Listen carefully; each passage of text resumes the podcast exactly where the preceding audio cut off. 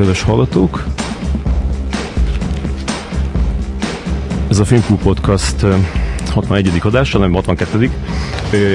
Engem Varga Ferencnek hívnak, és mai vendégem pedig Szabó Erika színésznő, aki Tilda volt a barátok közben, Niki az Üvegtigris 3-ban, Viki a jövőten moziba kerülő Parázsa szívnek című filmben, azok szerepel még a, a Csak Színház és Más Semmi március 3-án induló harmadik évadában, illetve a Tália Színház társulatának tagja. Így van. Sziasztok! Köszöntöm a hallgatókat én is. 1984-ben születtél, november 24-én, tehát két nap vagy fiatalabb, igen, két nap vagy fiatalabb Scarlett Johanssonnál, és 5 centivel magasabb. De teljesen új információkat mondasz most.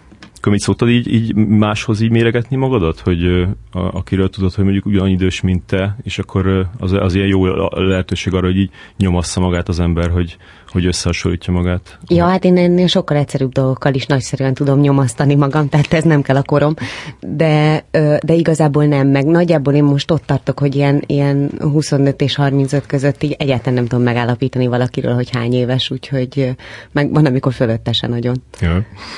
Dabason születtél, ami egy 16 ezer lakosú város, és 57 km Budapesttől, a, és ott nőttél fel egészen, nem tudom, 17 éves korodig? Igen, Majdnem 18. igen. Szüleid mivel foglalkoznak?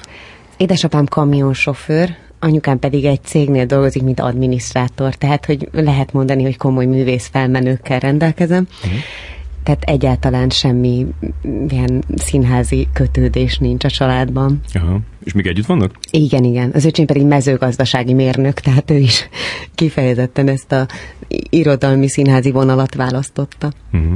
A, a kamionsofőr gondolom azt jelenti, hogy akkor egy csomószor nem volt otthon apuka. Igen, tehát ugye az azt jelenti, hogy, hogy lényegileg egy ilyen hétvégi apuka státusz, hogy, uh-huh. hogy hétközben ő úton van valahol, azt nem nagyon szoktuk tudni, hogy hol. Tehát, uh-huh. hogy, hogy így apát hol van úton, ez, ez így a válasz és, és általában hétvégen te tudott otthon lenni. És mindig hozott gondolom jó dolgokat.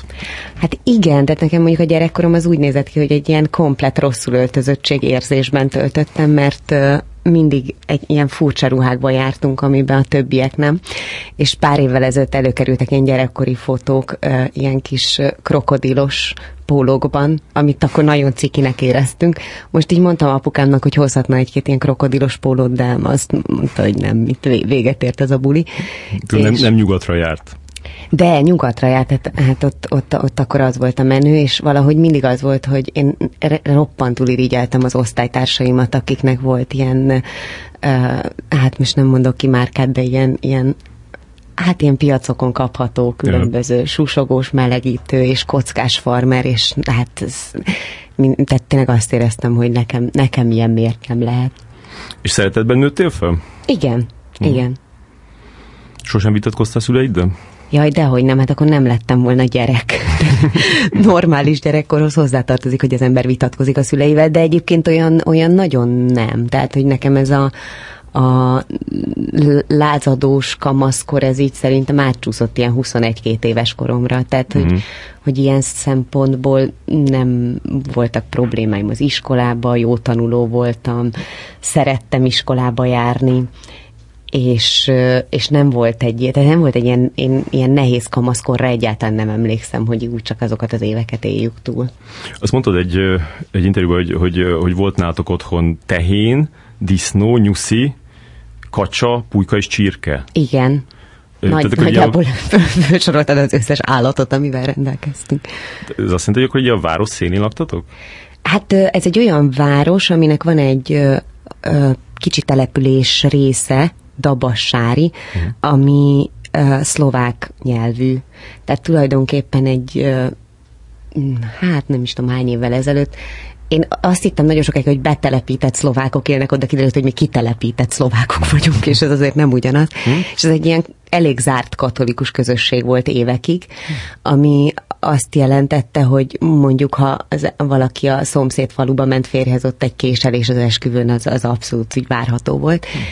És nagyon sokáig meg is őrizték ezt a nyelvet. Tehát, hogy én az iskolában tanultam szlovákul, és mondjuk a nagymamámmal ilyen kevert nyelven beszélgetünk, tehát ő mondja nekem hát tótul inkább, mint szlovákul. Mm. Tehát ez a kicsit ilyen tündenyelv, mert hogy a szlovákok így értik is, meg nem is, és akkor vannak ilyen jövevényszavaink, mint a mikrohullámovka, tehát hogy minden ilyen új szóhoz hozzáteszünk egy ka vagy ke kicsinyítőképzőt, és az onnantól már szlovák. De tudsz beszélni, tehát egy, egy szlovákkal el tudnál beszélgetni? Ö, mindent, nagyon furcsa, mert mindent értek, amit mondanak, de amikor meg kell szólalnom, akkor ilyen nagyon-nagyon csikorogva. Tehát ha mindenképpen egy szlovákkal kell kommunikálni, akkor én az angolt választom, hmm. mert, mert valahogy úgy alakult ki, hogy a nagymamám mondja szlovákul, én mondom magyarul. Tehát a, a, érteni értem, és furcsa módon beszélni, meg nagyon nehezen beszélem, meg hát amikor én ezt tanultam, az már azért ilyen 20 éve Aha. volt. És vágtál csirkét, meg így? Persze. Tényleg? Tényleg? Tényleg. És disznót is öltél? Hát disznót nem öltem, mert az azért egy férfi feladat, tehát hogy oda kell némilyen fizikai erő, hogy egy, egy disznót leölj. Ja. Tehát ez nem megy csak úgy, hogy oda mész, és akkor te egy, ja. egy késsel így 12 évesen meg, meg már azért ez így nagyjából máshogy is megy, tehát most már nincs kés, hanem ilyen sokkoló van, meg yeah. mindenféle ilyen humánus módszerek már, amennyiben egy állat megölésének így van bármilyen humánus hm. megoldása, de, de csirkét igen.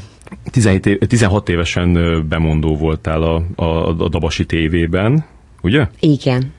És akkor készültél a, a, a színművészetire. Így van, így hmm. van. Akkor, tehát akkor mondtad ezt, hogy, hogy ilyen, ilyen szavalóversenyekre jártál, és akkor elment így a tévébe, hogy, hogy szeretnél bemondó lenni? Vagy? Hát az történt, hogy a tévé jött a gimnáziumba, Aha. és tartottak egy ilyen nyílt napot arról, hogy hogy működik a városi televíziózás, és hát akkor indult, tehát akkor az, hogy mi az, hogy városi televíziózás, senkinek fogalma sem volt, és bejött Sanyi bácsi, aki a tévét vezette akkor, és hát elmesélte, hogy ez hogyan működik, és én arra gondoltam, hogy hát akkor én így megpróbálom magam, hogy mi történhet a városi televíziózásban, és az volt a feladatom, hogy ilyen rendőrségi híreket és és azt hiszem, hogy rendes híreket is így felolvastam egy ilyen nagy pulpitus mögött, a, nem tudom, az önkormányzatnak a külön képviselőtestületi ülés eredményeit, tehát Igen. ezt így 12-3 évesen, de Hát ne, egyébként ne, és nem volt könnyű, szóval, hogy, hogy ah, azért... Tehát akkor már 12 évesen már, már, már, már benne volt a tévő? Igen, hát Aha. gondolom, hogy ilyen költséghatékonyabb voltam, hívni valakit, aki ezt tényleg tudja, de, de egyébként nagyon élveztem, meg olyan értelemben jó volt, hogy, hogy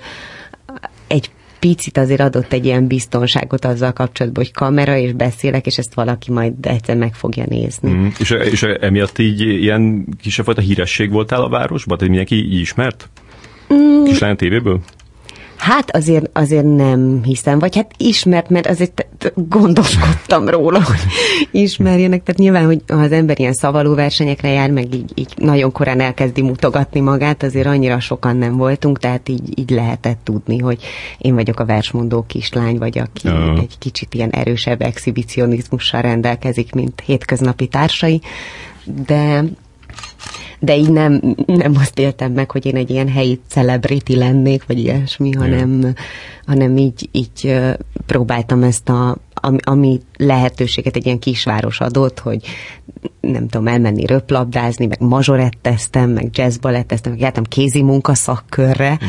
tehát, hogy minden, mindenféle ilyen iskola után mindig volt valami négyig, ötig valami szakkör, amire nagyon kellett nekem járni, és az volt az egyesség a szüleimmel, hogy gyakorlatilag bármit kipróbáltok, mert akármilyen szakkörre járhatok, de elkezdem, akkor azt így fejezzem is be, tehát az nem ér, hogy az egyik héten kézi munkaszakkörre járok, és a jövő héten elkezdek íjászkodni, tehát, hogy akkor, Aha. ha ezt így csinálom, akkor csináljam. Úgyhogy megtanultam kötni, meg hímezni, meg ilyen Aha. nagyon fontos dolgokat az életben. Azt vettem észre, hogy, hogy így 2002-ben már benne voltál egy filmbe, mert hogy fel van a YouTube-on e, egy, egy részlet, ez a, ez a Partik népe vagy, vagy felírtam, igen, Partik népe című dokumentumfilm, amit Pap Gábor Zsigmond rendezett. Tényleg, most nézel. vadi újat mondasz nekem, és én ebbe benne voltam. Be, be, igen, mert, hogy, mert hogy ez, ez egy a parti kultúráról szólt, ilyen ö, dokumentumfilm, és ö, mit tudom, DJ Palotai, meg DJ Naga, ilyen tilos DJ-k is ö, voltak ö, benne, és akkor így, így ilyen beszélőfejek, de közben meg így, így mutattak így a, a, a, a szigetről ilyen vágóképeket, és akkor, és akkor valaki ezt így észrevette, hogy az, az te vagy, és azt, azt kivágta a filmből, és az fel van a YouTube-on. Tehát a Partik népe című filmben szerepel, hát ez teljes, ez, egészen Igen, tehát ott vagy a, a, a, a Sziget Parti arénában, így, így szeletelsz, és így cigizel, bármint nem tüdőznéd le, nekem úgy tűnt, hogy kicsi kísérj félszegen így, így, így táncolsz. Ez ilyen egy, nem tudom, öt én ezt, Igen, én ezt láttam, és csodálkoztam is, hogy hogy kerültem én ide, mert hogy közben meg valójában nem akkor voltam először életemben a szigeten, és akkor sok-sok évig nem. Tehát, hogy a partik népében egy ilyen par, partizó lányával avanzsáltam egy darab szigetes ott létemmel, az, az szerintem menő. De de nem, nem volt ez, ez olyan örületesen jellemző, de hát örülök, hogy ez mm. kiderült, hogy hogy került ez a felvétel a YouTube-ra, mert én is láttam egyébként, azért annyira nem voltam büszke, de hát mm. volt ilyen is. De egyedül mentél fel a szigetre? Nem, de hogy nem. Nem, hát volt egy társaság, és mondták, hogy így menjünk el egyszer a szigetre, mm. el is mentünk, és hát nem, szóval én azt hiszem, hogy nem én vagyok a sziget lakó arhetipusa. Ja. Tehát, hogy, hogy arra emlékszem, hogy úgy indultunk el, hogy reggel nyolckor már oda mentünk, mert láttuk a tévében, hogy nagyon-nagyon nagy a sor a nulladik napon a szigeten, és hogy mi be, bejussunk este nyolcig. És hát mint kés a vajba be is jutottunk reggel nyolckor a Szigetfesztiválra, ahol reggel nyolckor semmi nem volt. Jö. Tehát, hogy ilyen összehányt kukák, meg, meg néhány ember, aki még, még az előző estéből maradt. És tudtuk, hogy most akkor van egy ilyen 10-12 óránk, még itt bármi elkezdődik, amiért mi jöttünk, és azt hiszem, hogy nagyon, tényleg ilyen sziget kompatibilisen öltöztem, tehát valamilyen kis magas sarkú szandi volt rajtam, mm-hmm. úgy, ahogy azt elképzeltem, hogy itt így néznek ki az emberek, és hát telj, teljesen, se, se, semmi nem, nem, nem olyan volt. Tehát mire elkezdődött bármi, amire ott szeletelni lehetett volna, addig olyan fáradt voltam, hogy tényleg azt hittem, hogy meghalok. Úgyhogy nem, nem volt egy hosszú este, tehát ilyen életben maradásért küzdős Mm. A, láttam, hogy a, a, a, volt ez a Négyzetgyök című előadásod, és az is van a YouTube-on. A, a Zsabos táncolsz, a, abba kb. úgy táncolsz, ahogy amúgy is táncolsz? nem, abba, abba úgy táncolok, ahogy, ahogy viccesen táncolok. De nem tudom, tehát, hogy azért nekem a tánc az, az körülbelül az egyetlenben olyan volt, hogy ha így meghallom a koreográfus szót, akkor én az ellenkező irányban öles léptekkel kezdek el futni. Mm bár annyira nem, nem tudom, hogy, hogy mennyire táncolok jól vagy rosszul, de, de azért erre egy rá tudok görcsölni, amikor valahol táncolni kell. Aha. És, a, és az, hogy a, a a Wikipédián is, meg a, meg a, a porton is az van, az van ö, fent, hogy, hogy, hogy te koreográfus asszisztens volt. Ilyen kalandvágyó vagyok, tudod, hogy De az tényleg, azt te Dehogy nem.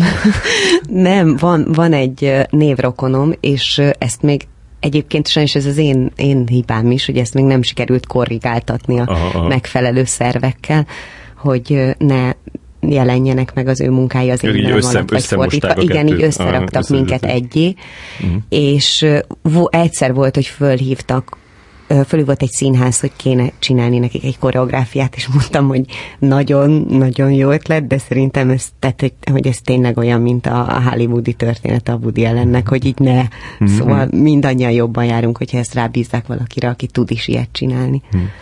A 2002 novemberében volt, hogy, hogy megkaptad a, a, a Tilda szerepét a, a barátok közben. Ez hogy volt, hogy így, így, így meghirdették, hogy keresnek egy, egy, egy színésznőt erre a, a, a szerepre, amit addig a, az erdei tímea játszott?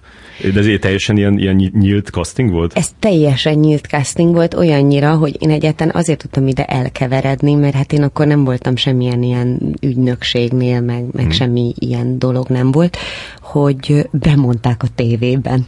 És anyukám ezt hallotta, uh-huh. és kérdezte, hogy hát nem próbálod meg? És mondtam, hogy hát nem, mert mentem a Radnóti szavaló, országos szavaló versenybe Győrbe. Hmm. És és én nekem az volt akkor a fő projektem, hogy ott a szavaló versenyen ügyesen szavaljak, meg hát akkor már Hát mennyi négy éve készültem a színművészetire, ilyen ö, hetente beszédóra, énekóra, táncóra, minden, szóval, hogy úgy, úgy ilyen alaposan gondoltam ezt a dolgot, kész volt a repertoárom, tehát meg tudtam, hogy mivel megyek, hmm. és ö, az történt, hogy azt hiszem, hogy valami fo- nem jutottam tovább, és előbb kellett, ha előbb haza tudtam jönni a versenyről, de és lekéstem a busztabasra, tehát majd volt másfél óra. Mm-hmm. És hát én azt úgy képzeltem, hogy ha most van másfél órám, akkor én nagyszerűen oda megyek erre a castingra, amiről ugyancsak így nem nagyon volt fogalmam, hogy egy, egy ilyen hogy néz ki. De azt mondták különben, hogy, hogy a Tilda szerepére keresnek? Vagy csak igen, az, hogy hát igen? I- I- valamit erről sejtettem, és még, még emlékszem, hogy egy ilyen utcai telefonról hívtam föl anyukámat, hogy hogy ho, hova kell menni, vagy adjon valami telefonszámot, mert én most nagyon ráérek, tehát van másfél órán Budapesten, és akkor oda megyek, és így ezen túl leszünk. És hát oda mentem úgy, ahogy egy ilyen versmondó kislánynak öltözve, kis fehér matróz pluszban, és mondták, hogy nagyszerű, és kaptam egy ilyen 589-es sorszámot. És éreztem, hogy ez most egy kicsit lehet, hogy több lesz, mint másfél óra, de mondták, hogy így ne is várakozzak, jöjjek vissza holnap, mert ez ma, ma itt erre nem kerül sor. És akkor másnap visszamentem, mert hogy ugye volt még valami szünetem a suliból a verseny miatt, vagy valahogy, valahogy mm-hmm. így úgy jött ki, vagy hétvége volt, erre már nem emlékszem. És, és akkor így így elmentem erre a casting, tehát részt vettem életem első castingján, és tulajdonképpen akkor úgy voltam vele, hogy ez, ez iszonyú jó buli, hogy itt, itt jó sokan, hát minimum 582-en jelentkeznek, mert ez az én sorszámom, de lehet, hogy még sokkal többen, és hogy egy olyan helyzetben, ahol mondjuk nem tabason vagyok, vagy nem egy versmondó versenyen vagyok, hanem egy olyan helyzetben, ahol senki nem ismer, tudok-e csinálni bármit, ami érdekes lehet, vagy, vagy egyáltalán semmit. Hm. egy jelenetet? Kaptam egy jelenetet, azt megtanultam, megcsináltam, így nem is éreztem egyébként különösebben jónak vagy rossznak. Hm. És, Egyedül kell csinálod? Azt hiszem, hogy a casting direktorra, de, nem, de igazából nem, nem, tehát ilyen nagyon halványan emlékszem. Ja. És akkor a, visszahívtak még egyszer, és még egyszer, és már a harmadik visszahívás környékén azért kezdett, kezdett olyan meleg lenni a dolog, mm. mert azért nekem az nem volt a fejemben, hogy én ezt megkapom. Tehát nekem az volt a fejemben, hogy én egy év múlva felvételizek a színművészetire. És hogy, hogy milyen jó lenne tudni, hogy, hogy, hogy van-e bennem bármi, ami érdekes lehet mondjuk egy olyan társaság számára, aki egyáltalán nem ismer. És akkor egyszer csak fölhívtak, hogy akkor a szüleimmel kéne már bemen, befáradnom. Aha és ott, ott gyakorlatilag elém raktak egy szerződést, hogy akkor most uh, itt, itt el kéne dönteni, és szeretném, hogy megváltozzon holnaptól az életem, vagy nem, de nem kell rögtön a leírni, még kapunk erre egy, egy-két órát. Aha. És hát akkor így apukám azt mondta, hogy most akkor ő, ő inne egy sört, és elmentünk sörözni. És, és így gondolkodni, nyilván fölhívtam, akit Hol volt, ez merre volt? Ez ott a, a 15. kerületben ott volt a, akkor a stúdiója a barátok Aha. köznek hogy mit kell ilyenkor csinálni, vagy, vagy, vagy hát tehát én nekem nem, nem ez volt a terv. És alapvetően mindenki azt mondta, akivel beszéltem, hogy hát figyelj, most ezt nézd meg, próbáld ki, egy-két év utána még felvételizhet a színművészet iránt, ez lett hat év. Ez, ez nagyon durva, hogy, hogy, hogy ilyen gyorsan kellett eldönteni egy ekkora dolgot. Úgy, hogy megkészültél ott négy éve a, a, a Igen, de szerintem ők nem azt gondolták, hogy valaki oda jön azzal az ambícióval, ja, hogy a színművészetire akar felvételizni. Ők azt gondolták, hogy valaki oda jön azzal az ambícióval, hogy szeretne ebben a sorozatban szerepelni. Igen, de én a te szemszögödből néztem. Hát az én szemszögemből nagyon ijesztő volt, vagy ilyen, hmm. hát mondjuk amikor fölhívtak, akkor már sejthető volt, hogy itt azért ez benne van a pakliban, hogy ja, itt jaj. lehet valami, amire nem számítottam, de, de hát nem volt egyértelmű. Uh-huh. És akkor eldöntötted? Hát akkor eldöntöttem, és, és akkor elkezdődött hat csodálatosan tanulságos év a magyar média kötelékében. Uh-huh. De akkor fel is költöztél Pestre? Nem, nem. nem? Hát még le kellett érettségiznem. Uh-huh. Úgyhogy úgy éltem, hogy ilyen sárga busszal járogattam föl, uh-huh. és közben meg amikor nem forgattam, akkor iskolában voltam. Uh-huh. Még emlékszem, hogy így, így voltak ilyenek, hogy volt menza, és néha lekéstem a menzet, és kicsit szomorkodtam keddenként, mert akkor süti volt. Ez volt a nagy probléma, hogy lemaradtam a keddi menzáról, de odaadtam a az ebédjegyemet valakinek, hogy egye meg a sütit. Ja. Kérdeztem, kérdeztem valakit, aki, aki dolgozott veled a barátok közben, és ő azt mondta, hogy, hogy, hogy ez nyilván egy vélemény, arról, hogy te mit gondoltál erről az egészről. Azt mondta, hogy nem szeretted, és, mert te elnyomtak, még a fodrászok is. Ebben mi az igazság?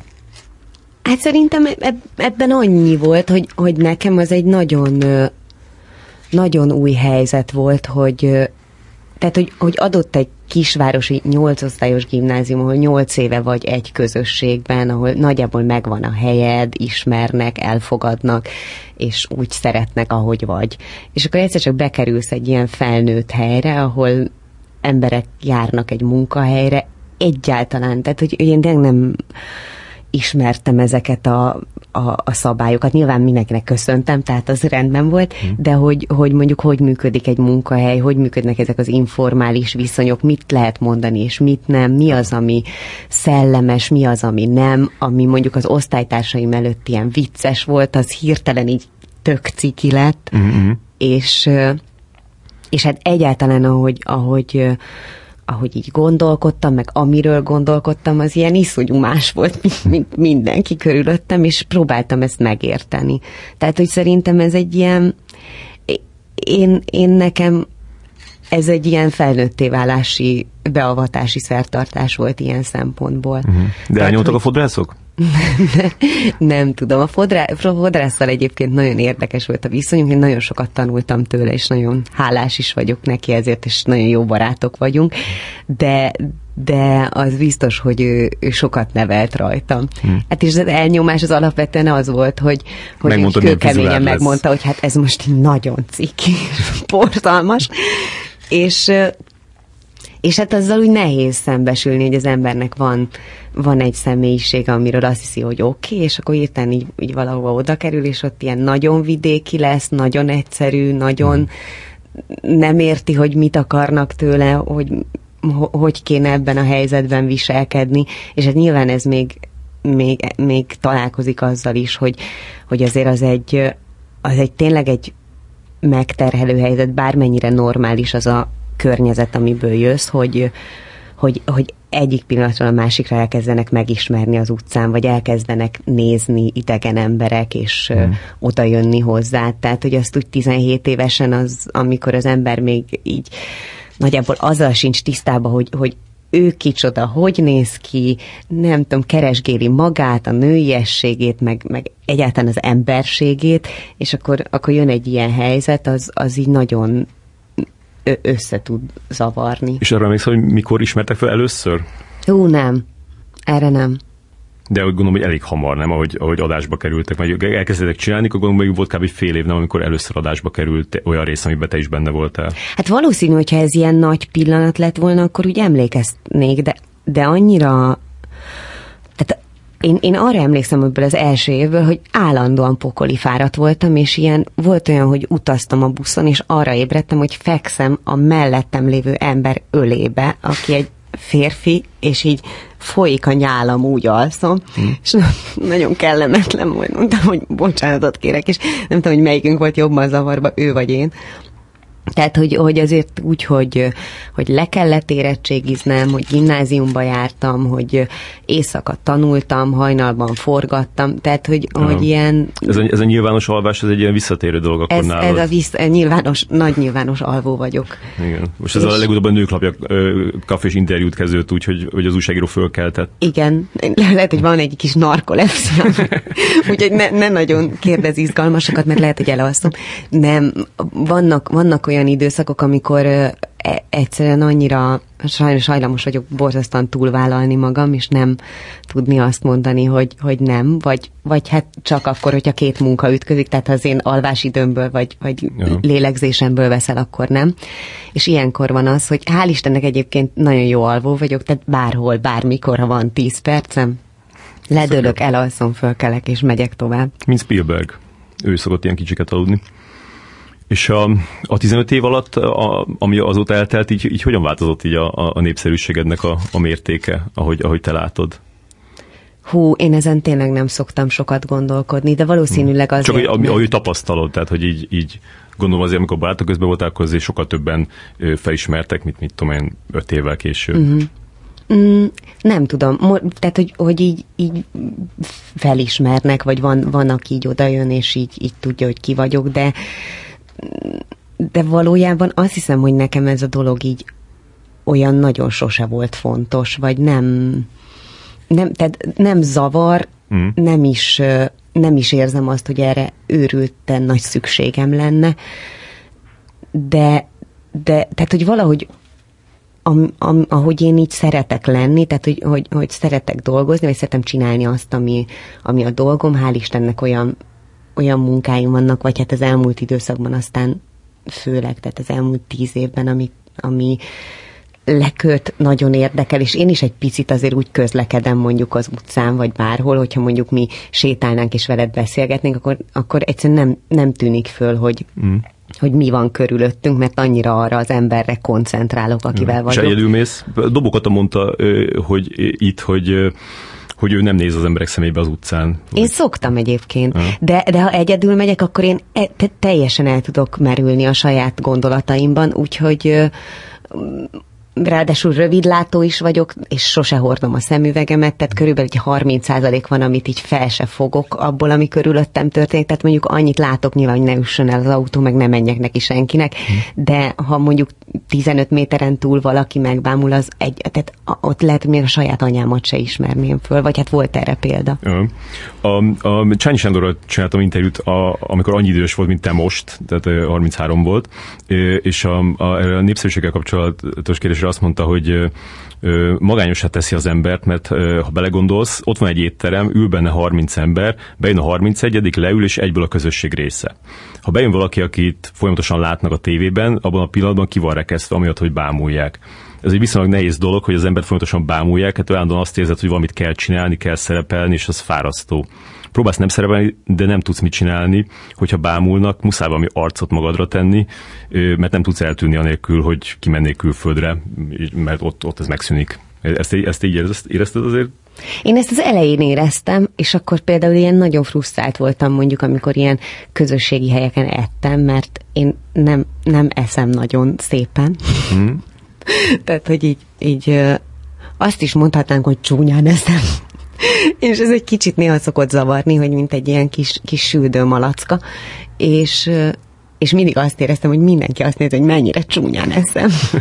és nagyon Mond, próbáltam, nekik, hogy nem most próbáltam mindig így egy kicsit kultúráltabban és kisebb falatokban, vagy nem tudom, de tehát, hmm. hogy az, az például nagy, ott, ott volt, hogy nagyon zavart, mert közben meg nagyon szeretek enni, és ez, ez nekem ilyen e, elképesztő örömforrás de, de nekem a rövidlátásom ezt tényleg megoldja. Tehát, hogy oh. ha, ha, ha van, amit nem látsz, és nem veszel föl szemüveget, akkor ez, ez azonnal ja, igen. megoldódik ez a probléma. Meg egyébként egyre kevésbé zavar, meg tényleg általában arra koncentrálok, akivel vagyok, vagy akivel beszélek, és azokat, akik mondjuk így nem annyira ismernek, vagy, vagy, vagy mondjuk először vannak vele milyen szituációban, hogy együtt beülünk valahova, azokat szokta eleinte zavarni, de egy idő után már őket sem. Aha, aha.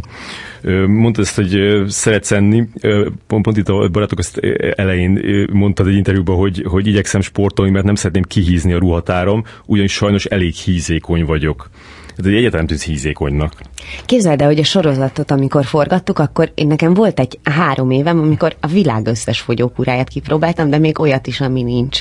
Tehát ezek közül mondjuk a leghatékonyabb az volt, amikor csak olyan dolgokat ettem, amit nem szeretek, mert abban nem tudok sokat enni. Aha. Viszont semmi örömöm nem maradt az életben. Csupa olyan dolgot enni, hát én ilyen hurkát például nem szeretek, és akkor a, ilyeneket ettem. Tehát egyáltalán nem volt a szempont, hogy mondjuk salátát, Jö. hanem csak olyat, amit így egyáltalán nem tartozik azok közé, az ételek közé, amiket egyébként szívesen fogyasztok. És volt egy időszak, amikor, amikor hirtelen meghíztam, és, és hát ezt így mondták is, hogy ez nem kéne. Ja. És ettől, ettől én szerintem ki is alakult nálam egy pici ilyen testképzavar. Igen, tehát hmm. hogy volt, volt egy pont, amikor így utaztam a, a villamoson, és azt éreztem, hogy, hogy mindenkinek, mindenkinek a világon kisebb a feneke, mint az enyém. Hmm. És így, így nézegettem embereket, hogy ó, neki is, ő is mennyi, mennyivel soványabb, és nagyon rágörcsöltem erre a kérdésre. És tényleg eljött egy pont, amikor semmi másról nem szóltak a napjaim, csak hogy azt számolgattam, hogy hány kalóriát ettem. Hmm. És akkor a, a fiú, akivel jártam, így azt mondta, hogy hát Erika, ez volt. Tehát ne, nem lehet az, hogy te, te neked tényleg így az agyat, az, az semmi máson nem pörög, csak az, hogy egy alma vagy egy kefir hány kalória. És akkor éreztem, hogy ez tényleg nagyon ciki. És hát akkor már, már nem, szó nem volt arra, hogy nekem még, még itt fogyókúráznom kellene, csak, csak valahogy, valahogy az embernek ilyen nagyon hamar kialakul. Jó, hogy átfordult, és akkor már ilyen Igen, tehát akkor, akkor már, felé elindultam. Hát el sajnos, mm. de hál' Istennek azért időben le lettem állítva erről a pályáról, és tulajdonképpen, nem tudom, azt hiszem, hogy, hogy onnantól kezdve volt ez a, tehát ez a súly probléma megszűnt, hogy volt egyszer egy ilyen nagy szakítás, akkor nagyon-nagyon bánatos voltam, és akkor így lefogytam, ja. és utána, utána aztán nem volt ilyen, ilyen jójózgatás. Uh-huh, uh-huh hat évig voltál ott, gondolom, hogy így egy, egy, egy-két év után azért már fölköltöztél. Igen, hát a, a tulajdonképpen amikor elkezdtem a, a, a főiskolát, már hogy a, még, még, még az AVF-et, közgazdaságtan tanulván. Aha, de azt miért, akkor, azt miért kezdted el különben? Hát azért, mert azt gondoltam, hogy így az érettségivel nem kéne abba hagyni a tanulmányaimat, mm-hmm. és valamit kell. Tehát, hogy, hogy ez teljesen világos volt, hogy valamit tanulni kell. Tehát mm-hmm. ez nem lehet, hogy leérettségiztem, és akkor ezzel így... De miért mentél mondjuk egy színész stúdióba mondjuk? Hát azért, mert szerintem annak nem lett volna semmi értelme. Tehát abban nem hittem, hogy most... Tehát a, a színészet... Ó, oh, pardon. Tehát, hogy az olyasmi, amit ahol ott kell lenni. Tehát ezt nem lehet levelezőn tanulni, Jaj, vagy ilyet. Tehát ez egy vicc. Aha. És itt az, az volt a szempont, nem lehet magyar szakra menni levelezőn, mert szerintem, hogyha az ember elmegy bölcsésznek, akkor az viszont legyen ott, nézze, hmm. legyen ott az előadásokon, és tényleg próbáljon meg azoktól a mesterektől mindent leszívni, amit lehet. De nem gondoltad az, hogy gazdasági pályára lépsz? Ja, semmiet nem gondoltam. Tehát hmm. én azt gondoltam, hogy most akkor meg kell nézni, hogy mik azok a szakok, amik indulnak levelezőn és hmm. államilag finanszírozottan.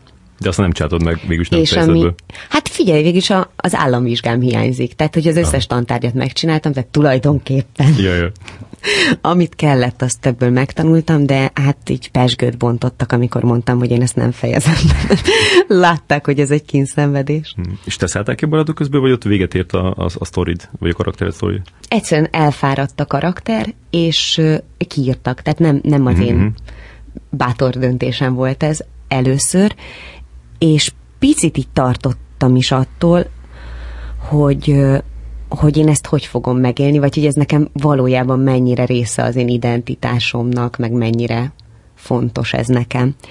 És egyáltalán nem voltam biztos benne, hogy, hogy, hogy én engem ez nem fog megviselni, vagy nem fogom azt tehát nem, nem fogom egy ilyen nagy gödör alján találni magam, uh-huh. hogy, hogy tulajdonképpen az, ami én eddig voltam, az most nem vagyok, de akkor mi vagyok.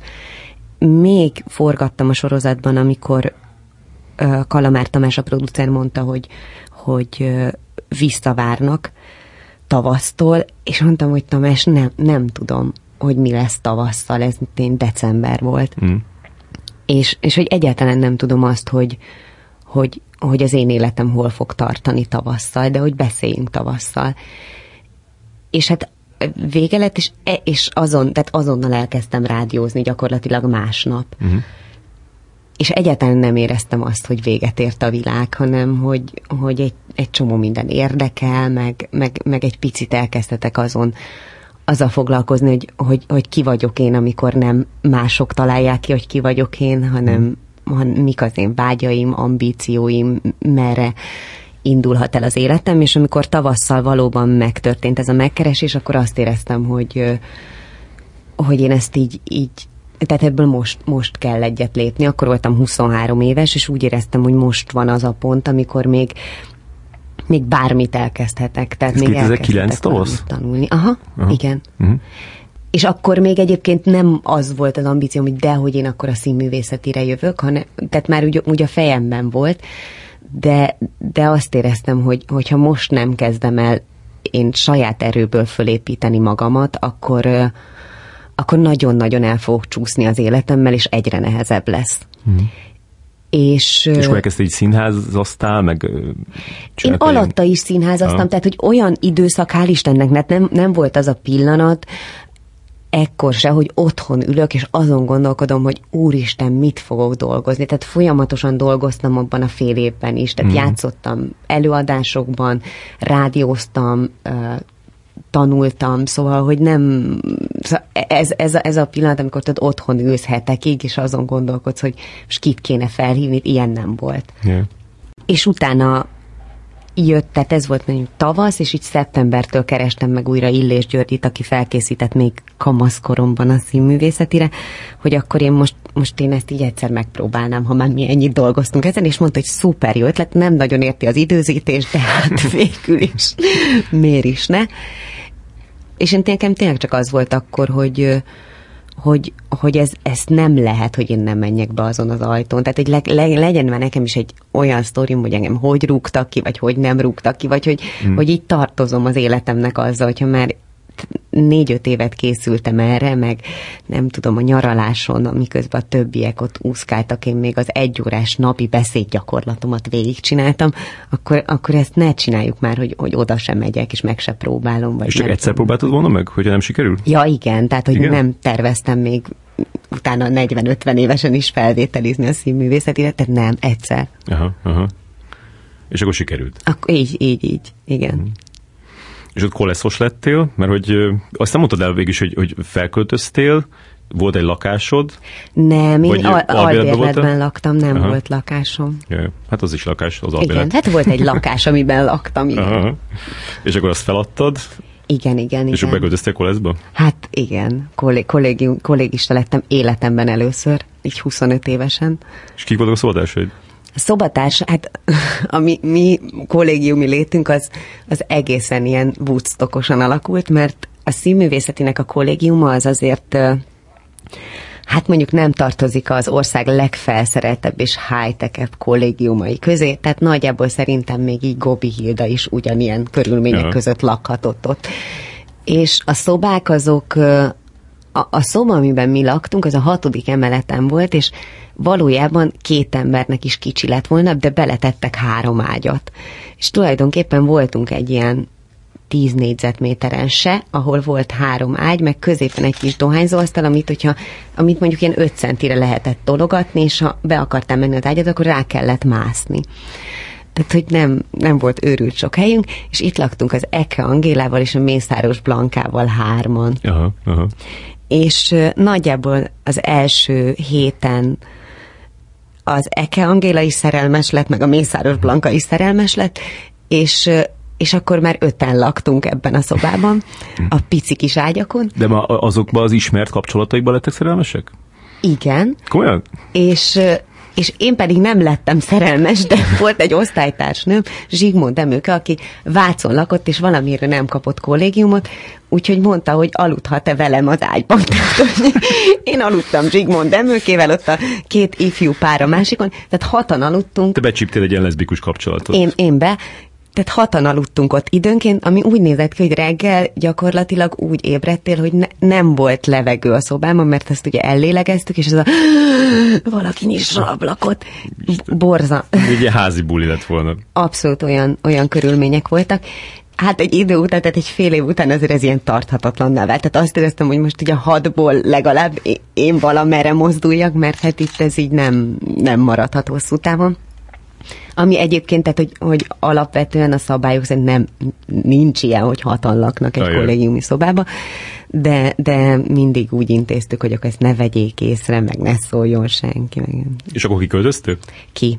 Akkor megint kivettél lakást? Vagy akkor gondolom, hogy neked is lett valami... Nem, hát akkor volt, a, volt egy, egy párom, és, ja. és lényegileg egy idő után úgy nézett ki a dolog, hogy én többet aludtam nála, mint a kollégiumban. Tehát mm-hmm.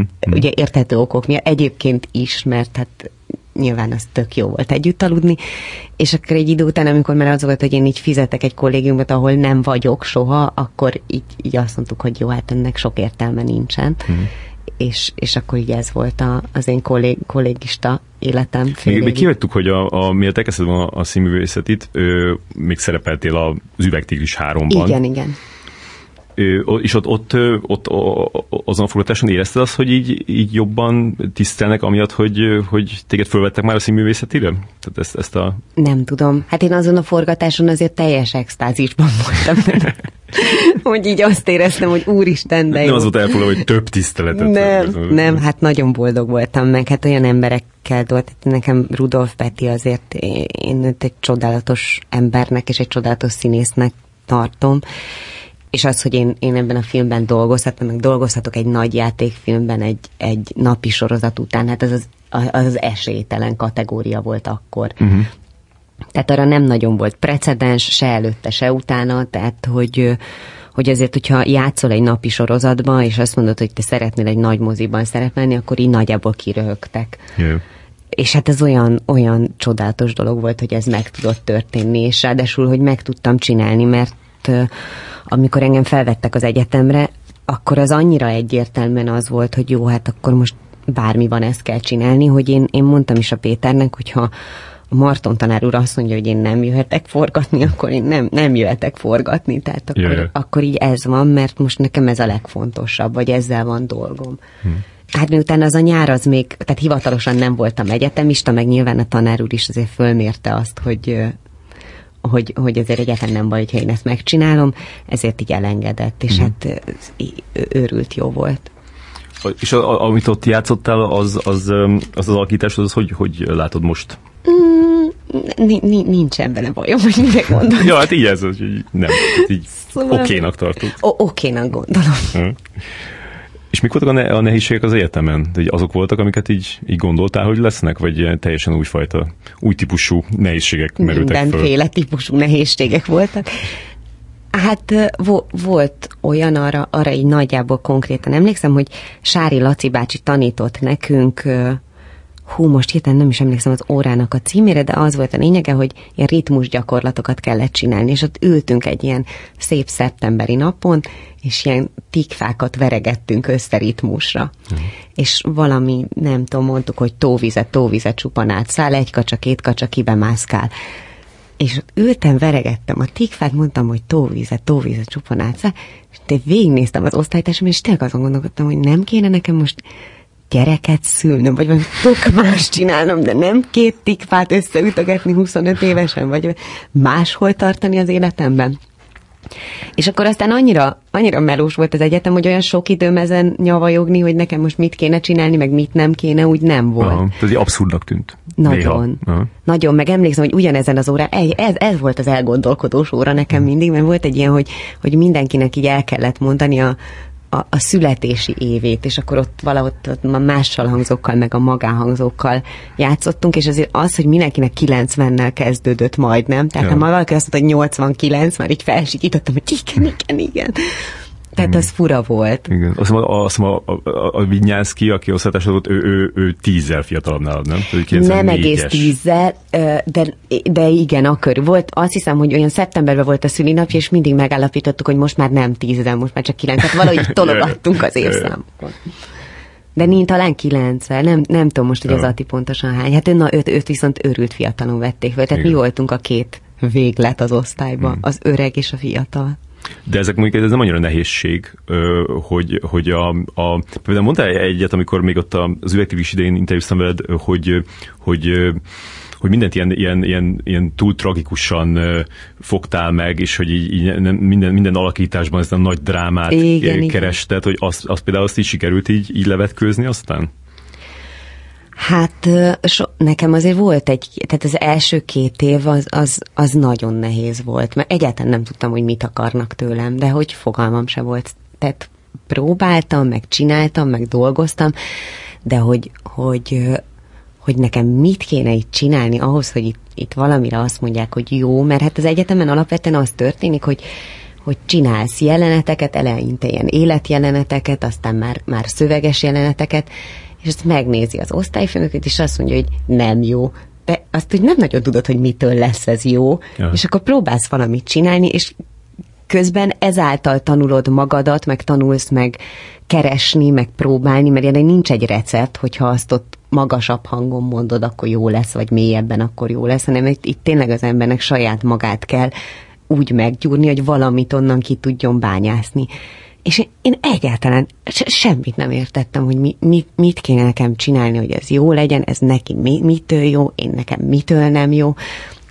És hát a második év végére tényleg azt éreztem, hogy hát én se, semmi, de fogalmam nincs. Tehát eddig azt hittem, hogy tudok valamit, de most már azt érzem, hogy, hogy a világon semmit, nem is tudom, hogy mit keresek itt, meg akarok-e még színész lenni, és így, így eljött ez az állapot, hogy el kell menni jelenetet mutatni, és azt hiszem, hogy én, én nem akarom, hogy néz, nem akarok semmit mutatni, nem akarok nem is tudok, nem is jó, béna is, minden rossz. Ja. És aztán ami nálam egy ilyen nagy, nagy áttörés volt, és így nagyon összekattantak a dolgok, az, az Zsótér Sándorral való munka, hm. aki valahogy úgy nyúlt hozzám, és úgy tudott instruálni, hogy, hogy rögtön az első pillanattól kezdve értettük egymást, és visszamenőleg megértettem az, elmú, az, az azt megelőző két évet. És én azt gondolom, hogy ez, hogy ez neki is egy nagyon jó találkozás volt, tehát hogy, hogy mi nagyon éreztük egymást, ahogy egy színész meg egy rendező tudja érezni egymást, és, és ott én nagyon sok mindent megértettem, és akkor tényleg először így, így azt mondtam Marta, hogy na, kicsi, most látom, hogy érted. De, de két évig sem, de semmi, semmi fajta sikerélményem nem volt. Vagy ilyen nagyon picik, amik így a túléléshez kellettek. De, de nagyon-nagyon-nagyon bénának és ostobának éreztem magam. Mondtad ezt, hogy, hogy, hogy kb. mindent alárendeltél ennek, mert hogy, mert hogy, hogy fejlődni csak úgy lehet, hogyha ha az ember mindent alárendel a, a, a szakmájának, hogy ezt a, az emberi viszonyod is megsínlették? Hál' Istennek azok az emberi viszonyaim, amik, amik barátságok, azok hmm. nem. De, de nem, tehát én nem tudok olyat mondani, és elvesztettem Dezsőt a címművészeti egyetem miatt. Tehát, hogy, hogy, hogy ezért az, az én barátságaim, vagy azok az emberek, akik, akik valóban ismernek és szeretnek, azok az emberek ugyanúgy megmaradtak a, a, a főiskola alatt, meg után, meg, meg a mai napig megvannak, és, és pontosan tudom, hogy egy, egy tekintetemből tudják, hogy hogy vagyok. Nem, nincsenek ezek az emberek őrült sokan, de szerintem nem is kell, hogy sokan legyenek. Hmm de, de olyan emberek szerintem, akikre én, akiket én nagyon becsülök, és nagyon tisztelek, és nagyon nagyon-nagyon sokat kaptam, meg kapok tőlük minden pillanatban, és remélem, hogy ők is tőlem. És a párkapcsolataid azok se sinlették meg? Hát nekem mondjuk volt egy pár kapcsolatom végig az egyetem alatt, és nagyon hálás vagyok ennek a fiúnak, mert azért ezt így végigcsinálni valakivel, hogy a színművészeti egyetemet, ez tényleg hatalmas respekt. Hmm és nem gondolom, hogy az egyetem miatt sínylette meg, vagy nem sínylette meg, csak egyszerűen eltelt négy és fél év, és, és annyira hát nem is, nem is én voltam fiatal ebben a történetben, hanem ő volt fiatal, hogy hogy egy teljesen normális beszélgetésben így azt mondtuk egymásnak, hogy ő azt mondta, hogy ő még szeretne élni és tapasztalni, és mondtam, hogy én ezt tökéletesen értem, és, és egyszerűen egy ilyen nagy szeretetben ezt így Aha. elengedtük egymást. Akkor ő nem a legjobb oldaladat kapta meg, vagy nem a legjobb formádat Nem, én nem meg. is értem, hogy hogy bírta ezt, de, de nagyon, nagyon becsületesen helytált a dologban, meg. Hát nyilván egy nagy, nagy szerelem volt, és azért lehetett ezt csinálni, mert egyébként nem gondolom, hogy egy színművészeti egyetemista lány az a, az, az, az, akivel az ember így tényleg a, a leg, legjobb köröket futja, és nagyon sokat kap tőle, sok figyelmet, szeretetet és gondoskodást, mert, mert egyszerűen annyira magával dolgozik olyankor az ember, magával van elfoglalva, ami nagyon önzően, vagy ilyen, ilyen rosszul hangzik, és ezt tényleg egy olyan ember tudja megérteni egyébként, aki ezt egyszer végigcsinálta, hogy aki azt tudja neked mondani este, hogy, hogy most neked az magaddal van dolgod, és csináld, Aha. és ne, ne törődj semmivel. Még a, még a barátok közt idején volt az, hogy, hogy így a, azt mondom, a Velvet így kiderítette, hogy, hogy ki, kivel jársz, és Igen. akkor ezt így megírták, és akkor így, így azt így fel is vállaltad, tehát így nyilatkoztál róla, az, az egy, az milyen tapasztalás volt ez a, ez a nyilvánosan felvállalt párkapcsolat, tehát ilyen... Nem jó, borzalmas. Ja. Meg, meg hát én az, hát én tényleg 17 évesen került belettem ebbe a sorozatba, és vannak olyan szerencsés emberek, akik 17 évesen megtalálják életük párját, és aztán együtt leélnek egy hosszú, boldog, tartalmas életet, de hát azért nem ez a, az átlag. Hmm. És hogy, hogy egyszerűen egy 17-18-20 éves fiatal lánynak az életébe.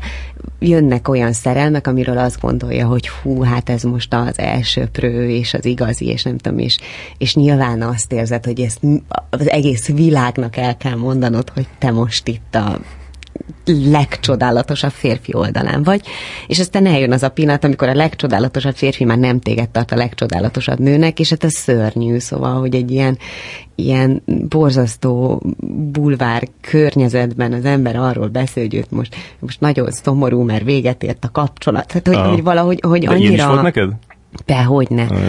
Tehát annyira azt éreztem, hogy ez, ez valójában tehát, hogy, hogy ebben nem szabad többet ilyenekbe belemenni, Aha. mert, mert se az én én boldogságom olyan formán, hogy, hogy mondjuk éppen egy ilyen eufórikus szerelembe vagyok, nem nagyon tartozik másra azon az emberen kívül, akivel én a boldogságomat élem, se a, se a, a bánatom. Most leszámítva hmm. nyilván azt a szűk kört, aki, akivel én ezt megosztom, vagy Igen, mert, mert akkor idegenek úgy érzik, hogy így, így kommentálhatják ezt a dolgot, vagy akkor így... így, így hát így... igen, de szerintem ez egy picit a felnőtté válás része is, tehát hogyha mondjuk magadra gondolsz, így, így kamaszként az ember így csókolózik az utcán, meg, meg úgy hmm. érzi, hogy az ő, ő, ő szerelme és magánélet az egész világra tartozik, és aztán felnősz, és akkor már nem, nem így létezel ideális esetben. Vannak persze így, de hogy, hogy valahogy úgy megtanulod, hogy bármennyire is boldog vagy, bármennyire ö, klassz az élet, és csicseregnek a madarak, ez e,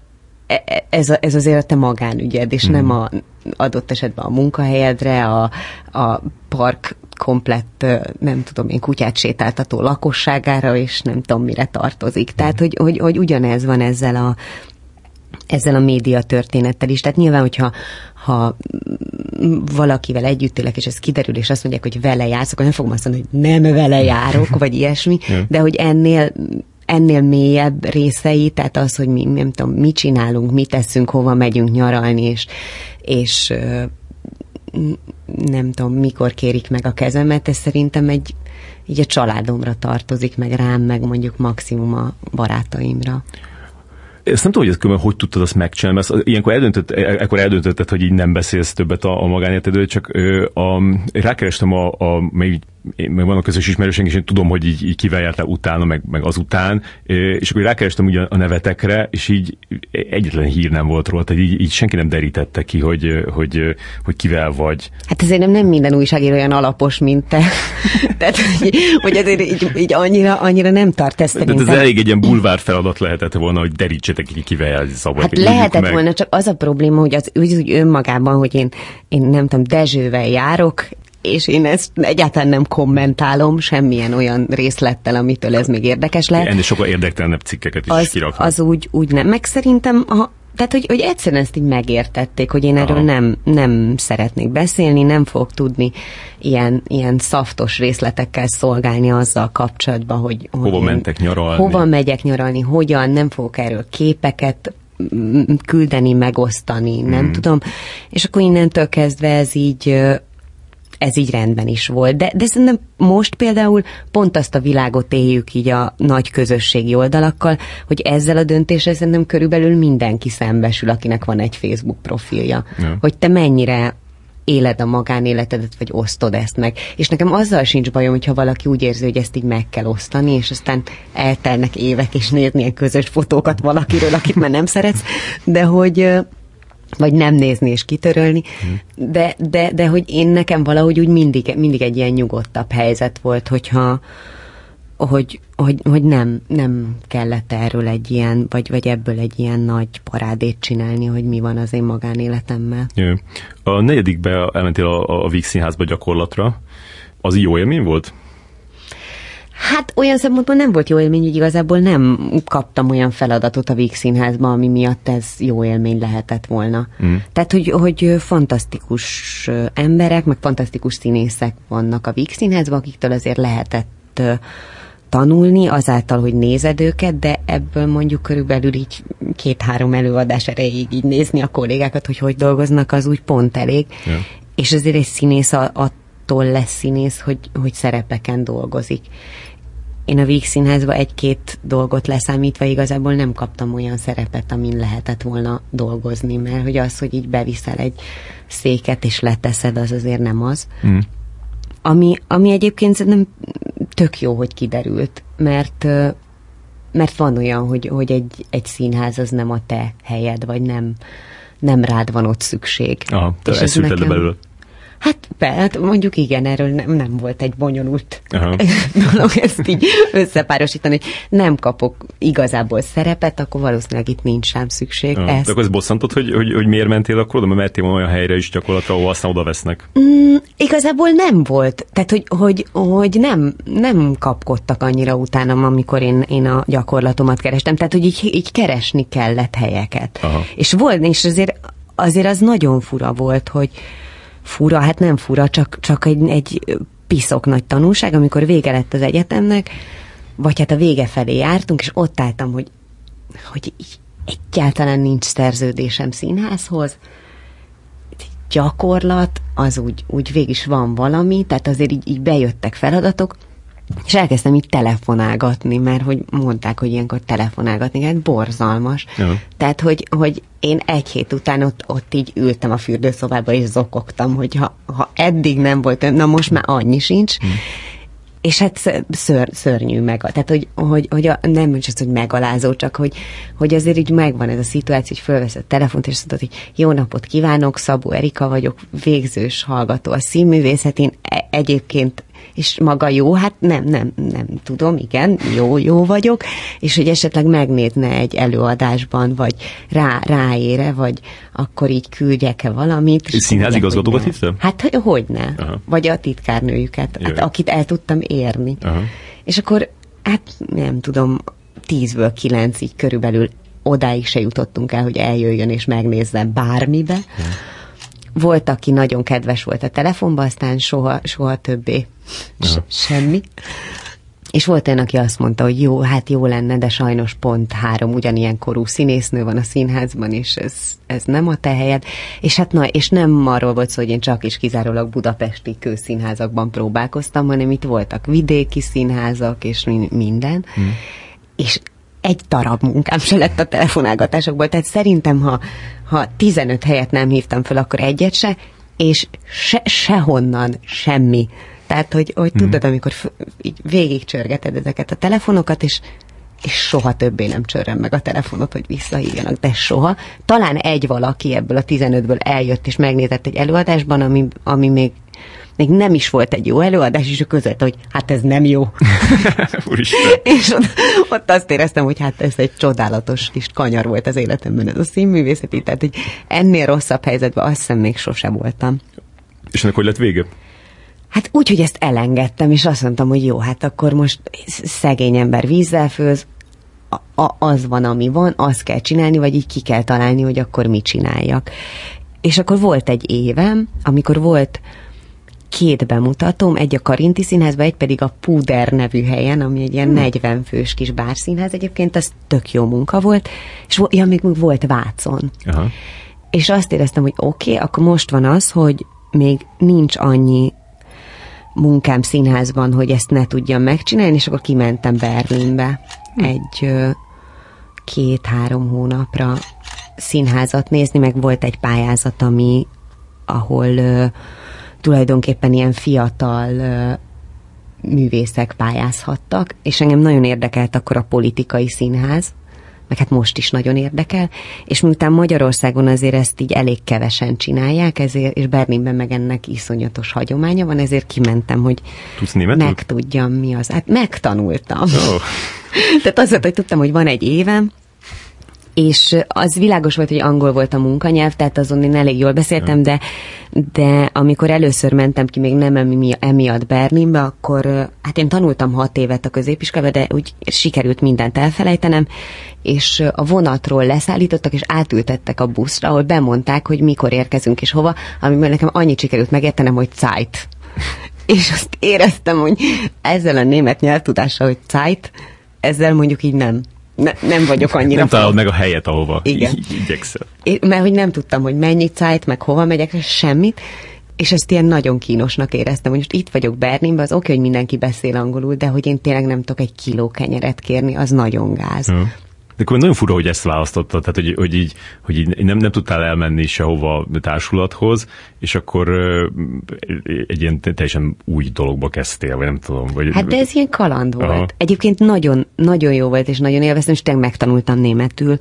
Tehát nyilván nem nulláról, meg az, hogy így elővettem a középiskolás tankönyveimet, azokon végigcsináltam az összes feladatot, és akkor elmentem a Gőtébe, és ott eltöltöttem egy kis időt, hogy picit úgy Aha.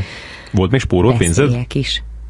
Mm, Volt, meg ugye rádióztam ez alatt is, tehát hogy, hogy ilyen, hogy mondjam, olyan egzisztenciális uh, ilyen parám nem volt. Tehát, hogy, hogy a, a, nem, nem az volt a helyzet, hogy nekem most azért kell munkát találnom, mert nincs pénzem, hmm. hanem nekem a- az arra van szükségem, hogy, hogy színésznőként, vagy, vagy valamilyen formában így megtaláljam a helyemet. Tehát én, Szinkronizálni is próbáltál? Ö, próbáltam, de, de én azt nem élvezem Ja. annyira. Meg annyira nem is vagyok ügyes szerintem. Hm. És, és így nem, tehát nem, a, nem az kellett, hogy én pénzt keressek, hanem az kellett, hogy, hogy valami, valami érjen, vagy valamit valahogyan kitaláljam, hogy mi legyen. És akkor ez a Berlin olyan szempontból nagyon érdekes volt, hogy ugye ott dolgoztam ö, kint ö, egy, tehát a Gorki színházban volt egy darab, ahova így véletlenül be tudtam ugrani, egy estére, ami, ami nagyon izgi volt, és, és dolgoztam egy ilyen Talking Straits nevű csapattal együtt, és arról szólt tulajdonképpen az ott tartózkodás, meg mondjuk az a három hét, ami, ami a pályázat révén jött, hogy milyen olyan ö, lehetőségek vannak európai fiatalok számára, fiatal művészek számára, hogy együtt projekteket hozzanak létre, hogy hova kell pályázni, hogy kell pályázni. És ez például egy nagyon érdekes dolog volt, hogy létrejött egy ilyen, úgy hívtuk, hogy Eastern European Block, mert hogy így nagyon egymásra találtunk egy cseh, egy lengyel és egy ukrán fiúval. Hmm. És pont arról beszéltünk, hogy milyen érdekes, hogy valahogy eb, ez a nem tudom, kelet-európaiság, vagy, vagy vasfüggönyön túliság, vagy mi a csoda, ez ilyen, ilyen nagyon közös gondolkodás, vagy ilyen közös gyökereket ad, és nagyon értettük egymást. Úgy, úgy ahogy például mondjuk volt egy nagyon helyes svájci lány, akivel nagyon jóba is voltunk, és néztünk egy népellenség előadást németül, és azt mondta nekem, hogy milyen érdekes ez az előadás, végre szól valami a demokrácia csődjéről. És mondtam neki, hogy ne haragudj, de én egy olyan országból jövök, ahol a demokráciának nem hogy a csődjét keresünk, hanem az, hogy hogy kéne ezt a gyakorlatban megvalósítani, és egyáltalán nem értem, amit mondasz. Ja. És akkor ő elkezdett erről mesélni, hogy ők, ők hol tartanak ebben. Tehát nagyon, nagyon-nagyon izgalmas volt, nagyon érdekes, és, és nagyon érdekes volt találkozni azzal a, azzal a szabadsággal, amit mondjuk Berlin jelent, és, és bizonyos értelemben azért ott is tud lenni egy kommunikációs deficit pont ebből, hogy, hogy, hogy olyan nagyon, nagyon egyértelmű, hogy mit kell, miről gondolnunk. Aha. Ez nem tudom, hogy így érthető. Érthető, Én igen. nagyon sokat akartam egyszer elmondani. Ja. És mi lett volna a vége? Tehát, hogy így onnan aztán hazajöttél? Ez egy ilyen... Nem, az lett a vége, hogy tulajdonképpen én egy, így már, már meg is volt, hogy akkor juhú, de jó, akkor itt most van, vannak itt ilyen szupi-szupi lehetőségek, és akkor, akkor kitalálni, hogy hogy lehet úgy az anyanyelvemen, vagy nem az anyanyelvemen, vagy egy, egy, egy kitalált nyelven, vagy bárhogy színházat csinálni ezekkel az emberekkel, akiket ott megismertem, és akkor, akkor ez valami állati izgalmas dolog kezdete. Éppen Berlinbe mentem ki, amikor fölhívott Csányi Sándor, hogy ő szeretne valamiben megnézni. És mondtam, hogy Sanyi, ez szuper, én holnap után utazom, és holnap még játszom valamit. Vácom. Aha. És akkor ő mondta, hogy az nagyszerű, mert ő holnap pont nem játszik, és így lejött Vácra megnézni. És mondtam, hogy viszont egyáltalán nem fogunk tudni beszélni, mert én utána másfél hónapig nem vagyok Magyarországon, mert Berlinben leszek. És mondta, hogy semmi gond, ha végeztem Berlinbe, akkor, akkor keressem meg. Ezt már utána mondtam, amikor már megnézett? I, nem, előtte. Aha. És akkor másfél hónap után hazajöttem. De akkor megnézett, nem beszéltetek utána? Beszéltünk két mondatot, mondta, hogy sőt, és én hívtam föl, hogy amúgy tetszett, vagy nem, tehát uh-huh. ilyen nagyon fura volt az egész. És mondta, hogy, hogy, hogy akkor hívjam továbbra is, amikor jövök.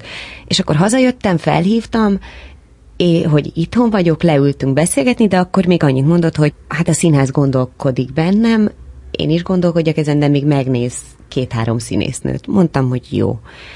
Visszamentem Berlinbe, és éppen hazafelé tartottam, amikor fölhívott, hogy akkor ők nagyon szeretnének leszerződtetni a Tália színházba, és ezzel így eldőlt ez a történet, mert és ez is ilyen furán jött, tehát hogy amikor, amikor az embernek ugye az életében végre így kialakul valami, hogy oké, okay, akkor ez is egy lehetőség, és így is lehet élni, és ezt is lehet csinálni, akkor egyszer csak jött egy ilyen, ami, Aha ez nagyon durva, hogy ez tök, tök rímel arra, hogy a, a barátok közben kerültél be. Igen, igen. Hogy a, amire nem nagyon lehet azt mondani, hogy, hogy nem, de, de lehet, hogy mégis, és lehet, hogy, hogy akkor a másik kalandot kéne választani, és nem ezt, Aha. de akkor azt éreztem, hogy, hogy én mégiscsak egy magyar színésznő vagyok, és az anyanyelvemen dolgozom. Azzal együtt, hogy nagyon érdekel az a fajta munka, amikor nem az anyanyelvemen dolgozom, hm. de, de hogy most most azért ez egy sokkal jobb lehetőség, és nyilván sokkal érdekesebbeket tudok játszani itthon, mint hogyha azt mondom, hogy akkor ilyen nagyon kísérleti valamibe belefogni külföldiekkel itt-ottam ott. Aha. Amit egyébként még nem adtam föl, tehát hogy ez azért még ott szerepel a bakancs listán, hogy, hogy dolgozni így együtt a És Szerintem nem fura az, hogy, hogy amennyire ismerek, hogy ez ilyen tök ilyen szorgalmas vagy, meg lelkiismeretes, meg, meg, meg értelmes is, meg kitartó, és hogy, és hogy ezek, a, ezek a, a kvalitások nem azok, amik így, így, így színészként így sikerre tudnak vinni, mert hogy ahhoz inkább azt kell, tehát nagyon kell hozzá szerencse. Érted? Tehát, hogy, hogy, mm. hogy, hogy választhattál volna egy olyan, olyan csinál, csináltál volna egy olyan dolgot, ami, ahol, ahol, ahol ezekkel a, a kvalitásaiddal így mentél volna föl a ranglétán, és te, te mégis a, a, a színészetet választod, ez, amiben, amiben tényleg ez a, ez, a, ez, a, ez a tök bizonytalanságban, hogy kell az, tehát akkor van karriered, akkor jönnek lehetőségek, hogyha ha valaki lát benned valamit. Tehát egy másik emberen múlik az, hogy, hogy mi történik veled. Mm, de én azért alapvetően nem vagyok ilyen nagyon kétség, tehát vagyok kétségbeesés, mert persze első körben iszonyatosan kétségbeesem, nagyon-nagyon-nagyon nagy drámákat élek meg, de utána utána azért így egy csomó minden érdekel, és hogy, hogy az egy, tehát az, az lehet, hogy szerencse, vagy egy jó helyzet, hogy amikor azt éreztem, hogy jó, akkor ezt most elengedem, és, és valamit tök más csinálok, és megpróbálom ezt is, meg azt is, és valami lesz, mindig akkor van az, hogy ne, nem, még ne engedd el. Aha. Tehát, hogy, hogy, hogy ez így alakult. Tehát valószínűleg, hogyha ha, ha ez nem lett volna, akkor, akkor lehet, hogy most az lenne, hogy ilyen nem tudom, 30-as fiatal színészekkel egy underground pincében valami nagyon funky dolgot próbálok éppen, és így, így nagyon hiszünk abban, hogy ez így állati jó lesz, és, és nagyon progresszív színházat csinálok valahol egy olyan helyen, ahol senki se tudja, hogy én valaha Tilda voltam, Aha. mert hogy ez is egy ilyen, egy ilyen bulis dolog. És az például nagyon jó érzés volt de, De mégsem választottad. Tehát hogy a konzervatív irányba mentél, mert azért a, azért a, azért a tália az, az azért konzervatív Annyira a színházak nem között. Annyira nem. Hát, tehát, hogy, hogy, hogy, hogy Magyarországon engem ez, ez nagyon érdekelt volna, de, de egy picit néha azt érzem, hogy mondjuk aki, aki ilyen progresszív színházat csinál, az így nem feltétlen gondolja rólam, hogy én vagyok a legprogresszívebb színésznő a Földön, és Jaj. hogy velem kell együtt dolgozni de, de minden olyan történet, amilyen független színházi megkeresés, azt én így nagyon szeretek, meg nagyon fontosnak is gondolok, meg nyilván ar, tehát hogy, hogy sose tudod, hogy amikor valamit csinálsz, vagy megtanulsz, vagy valamivel találkozol, akkor az így mire lesz jó. És az biztos, hogy ez a berlini történet, ez valamit, valamit bennem nagyon erősen kinyitott. Uh-huh. Az is nagyon jó érzés volt, hogy ebben a 40 fős társaságban, ahol tényleg a Indiától Dél-Amerikán át Új-Zélandon keresztül, tehát hogy, hogy a világ minden tájáról voltak emberek, és gyakorlatilag én voltam Magyarország. Yeah. És így nagyon nyilván vittem egy olyan bemutatkozó videót, hogy azért figyeljenek rám, ami, ahogy én akkor ezt az egész helyzetet láttam, ami itthon történik, és azt vettem észre, hogy tulajdonképpen az első pillanattól kezdve nagyon érdekes, hogy magyar vagyok, nagyon kíváncsiak rám, nagyon kíváncsiak, hogy mi történik nálunk. Lehetett, lehetett erről beszélgetni, és, és nagyon jó pozícióból tudtam velük dolgozni. És ebből lehet, lehet, hogy még lesz valami később? Tehát még vissza, ebbe, be lehet állni még egy év múlva, vagy, vagy akármikor? Mm, szerintem bármikor bele lehet állni, mert itt tulajdonképpen tényleg arról, arról volt szó, hogy egyáltalán lássuk azt, hogy, hogy, hogy mi történik, milyen színházi kultúrából jönnek a kortársaink, és az, hogy az ember azt mondja, hogy, hogy összerak egy csapatot, akár itthon és pénzre pályázik, azt, azt bármikor meg lehet csinálni, tehát az, az elhatározás és időkérdése, hogy azt mondta, hogy akkor megírok egy pályázatot, kitalálok egy előadást, kitalálom, hogy mi az a téma, és van, van is ilyen dolog a fejemben, meg már itt tárgyalgattunk is erről, hogy mi legyen. Uh-huh. Nem kéne Berlinbe laknod ez? Nem, egyáltalán nem yeah. kell Berlinbe lakni. Hát azért most már annyira még csak Berlinbe se kell feltétlen próbálni, meg, uh-huh. meg mhm. ez nem Berniről szólt, hanem éppen yeah. arról, hogy, hogy, hogy egy picit kezdjünk el egymással kommunikálni. Volt egy nagyon érdekes történet, ezt elmesélem, hogyha így érdekel, ami nekem ilyen így őrült sokat adott. Ugye politikai színházzal foglalkoztunk, menekült kérdéssel, egy csomó csomó ilyen történettel, és volt egy csapat, velük, én nem velük dolgoztam, akiknek az volt a feladatuk, hogy kimentek a Tempelhofra, ahol a, a, a menekültek voltak, meglátogatták őket, ami azt jelentette, hogy ilyen egyenruhában ott végig sétáltak, tehát nagyon bizarr volt. Szóval, mm. hogy ilyen ember nézegetőbe. Mm. És az volt a feladatuk három héten keresztül, hogy ők kitaláljanak valamilyen projektet, valamilyen színházi, vagy ilyen happening jellegű projektet, amivel hozzátehetnek ehhez a kérdéshez, vagy az ott élők életéhez és volt ugye minden csapatnak egy ilyen bemutatója, hogy, hogy akkor ki mind dolgozott, ki mit csinált, és akkor felálltak, és voltak dramaturgok, rendezők, nem tudom, és így mondták, hogy hát ők ilyen gasztronómiai fesztivált, meg rockfesztivált, nem tudom, és így jöttek ezek az ötletek egyik a másik után, és így gondoltuk, hogy hát biztos nagyon jó lehet egy ilyen rockfesztivál egy embernek, akinek most lőtték le a családját egy hete, de hát nyilván mindenki próbált valamit összerakni. És volt egy ukrán rendező fiú, aki három héten keresztül egy nadrágja volt, és mindig abba volt, hm. és így, így mezítláb egy cipővel.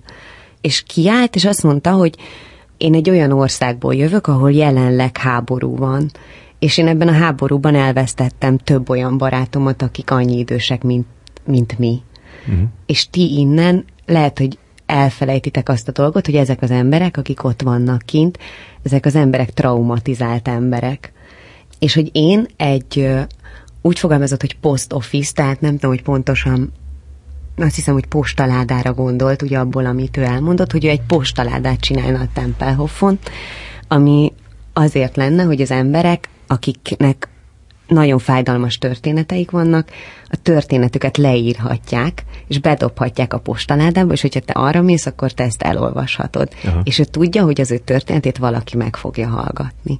És szerintem ez csodálatos volt. Aha. És, és azt éreztem, hogy, hogy igen, ha valami értelme van annak, hogy én a magyarságommal és az én magyar történetemmel ott vagyok, és a svájci lány ott van a svájci történetével, az pont az, hogy egyszerűen abból a még mindig borzasztóan jóléti társadalomból, amiben mi élünk, egyszerűen néha elfelejtjük azt, hogy, hogy, hogy hát ne, nem tudunk még egyelőre integrációról beszélni addig, amíg egy ember pszichésen nem, nem ott tart. És valahogy nagyon evidens, de mégse mégse jutott senkinek eszébe. Uh-huh, uh-huh. Ö, és aztán ebből a progresszivitásból egy, egy nagyon magyaros történetbe csöppentél itthon, mert, mert amikor elkezdtél dolgozni a Táliába, akkor utána két hónapra rá volt az a, a, a botrány a, a, a Kálomistával kapcsolatban, aki a, a Táliának a, a menedzser igazgatója. Emlékszel erre, ugye? Hogy, hogy igen, igen, igen. Volt ez, hogy, hogy, hogy el, elkezdtek a, a filmesek egy ilyen, egy ilyen listát írni, hogy ők, ők nem hajlandók a, a Kálomistával együtt dolgozni. Ez, ez hogy csapódott le ott, ott nálatok? Nem tudom, és tényleg azért nem, mert még nem is próbáltam akkor a színházba, tehát volt egy szerepátvételem összesen, ja. és a Gáborral talán bemutatkoztunk egymásnak, de abban sem vagyok biztos, hogy ezen, tehát azt hiszem, hogy, hogy a szerződtetésnél bemutatkoztunk egymásnak, és ennyi volt. Tehát én azt éreztem, hogy nem biztos, hogy én vagyok a legautentikusabb személyemben, mert hogy nem ismerem a résztvevőket. Jó. És valójában én uh, mikor kezdtem el próbálni? Hát az évad második felében, tehát talán februárban, januárban kezdtük a kint próbálni, ami nekem az első bemutatom volt ott, tehát így, így ebből az egész történetből így kompletten kimaradtam. Uh-huh, uh-huh. És nem is gondoltam, hogy, hogy nekem ebben a kérdésben meg kéne nyilvánulnom, úgyhogy nem nagyon ismerem egyik felet sem, és, és a történetet sem olyan mértékig pont én beszálltam egy, egy, egy olyan dologba, hogy, hogy egy, ilyen, egy, ilyen, egy ilyen bulit szerveztek, és, és valaki nem volt rá meghívva, akiről azt hittem, hogy, hogy meg lesz rá hívva, ilyen filmes uh-huh. társaság, meg lesz rá hívva, és akkor, és akkor megkérdeztem, hogy, hogy, hogy de téged miért hívtak meg, és akkor, és akkor azt, azt mondta, hogy, hogy hát valószínűleg azért, azért nem, mert hogy nem írtam el azt a kálmistás listát, de ez most volt három uh-huh. hete. Ö, és a másik ember mondta, hogy dehogy is, hát soha, soha eszébe nem jutott ez, uh-huh. hogy, hogy e, te, te így, így, így nem találkoztál még e, ezzel a, ezzel a, a, a, a dologgal, tehát hogy, hogy végülis e, mint hogyha ezzel így, így te beálltál volna a, kálomista istálóba, tehát így benne vagy a csak színházban, amit szintén ő csinál, benne lesz a Nyitva című filmbe.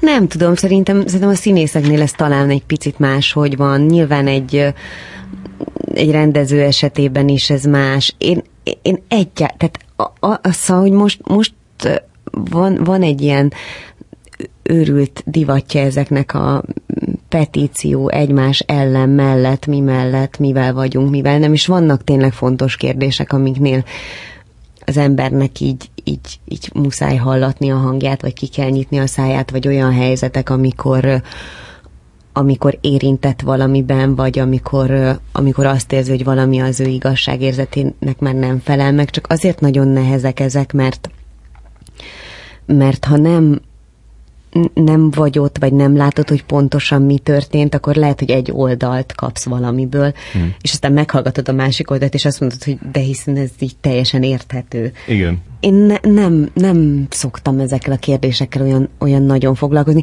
és, és azért valahol hiszek abban, hogyha van egy rendező, aki azt gondolja, hogy velem szeretné megcsinálni az ő filmjét, vagy valamit lát bennem, és velem szeretne dolgozni, hát én azért merem azt remélni, hogy így nem az fog átfutni az agya, hogy ki milyen istálóban van, és biztos van ilyen, de aki mondjuk ezen gondolkodik hosszan, és nem azon, hogy az ő munkájának vagy filmjének mit tesz jót, vagy ki tesz jót, vagy kivel tudna legjobban dolgozni, azzal én nem is biztos, hogy szeretnék dolgozni. Tehát, hogy szerintem Szóval szerintem az ember csinálja a dolgát, és hogyha kap egy feladatot, vagy, vagy, vagy nekünk az a dolgunk, hogyha kapunk egy feladatot, akkor azt, azt a legjobb tudásunk szerint csináljuk meg. És azért ilyen szempontból színésznek lenni az nem annyira individuális dolog. Tehát, hogy ezer tényezője van annak, hogy valami jól sikerül, vagy rosszul sikerül, hogy, hogy, a, hogy mi a rendezői koncepció, és, és a mi munkánknak azért az is része, hogy, hogy bizonyos szinten alá megyünk egy rendezői akaratnak. Tehát, hogy, hogy az nem megy, hogy én nek, tehát ha hiába van valamiről valami nagyon,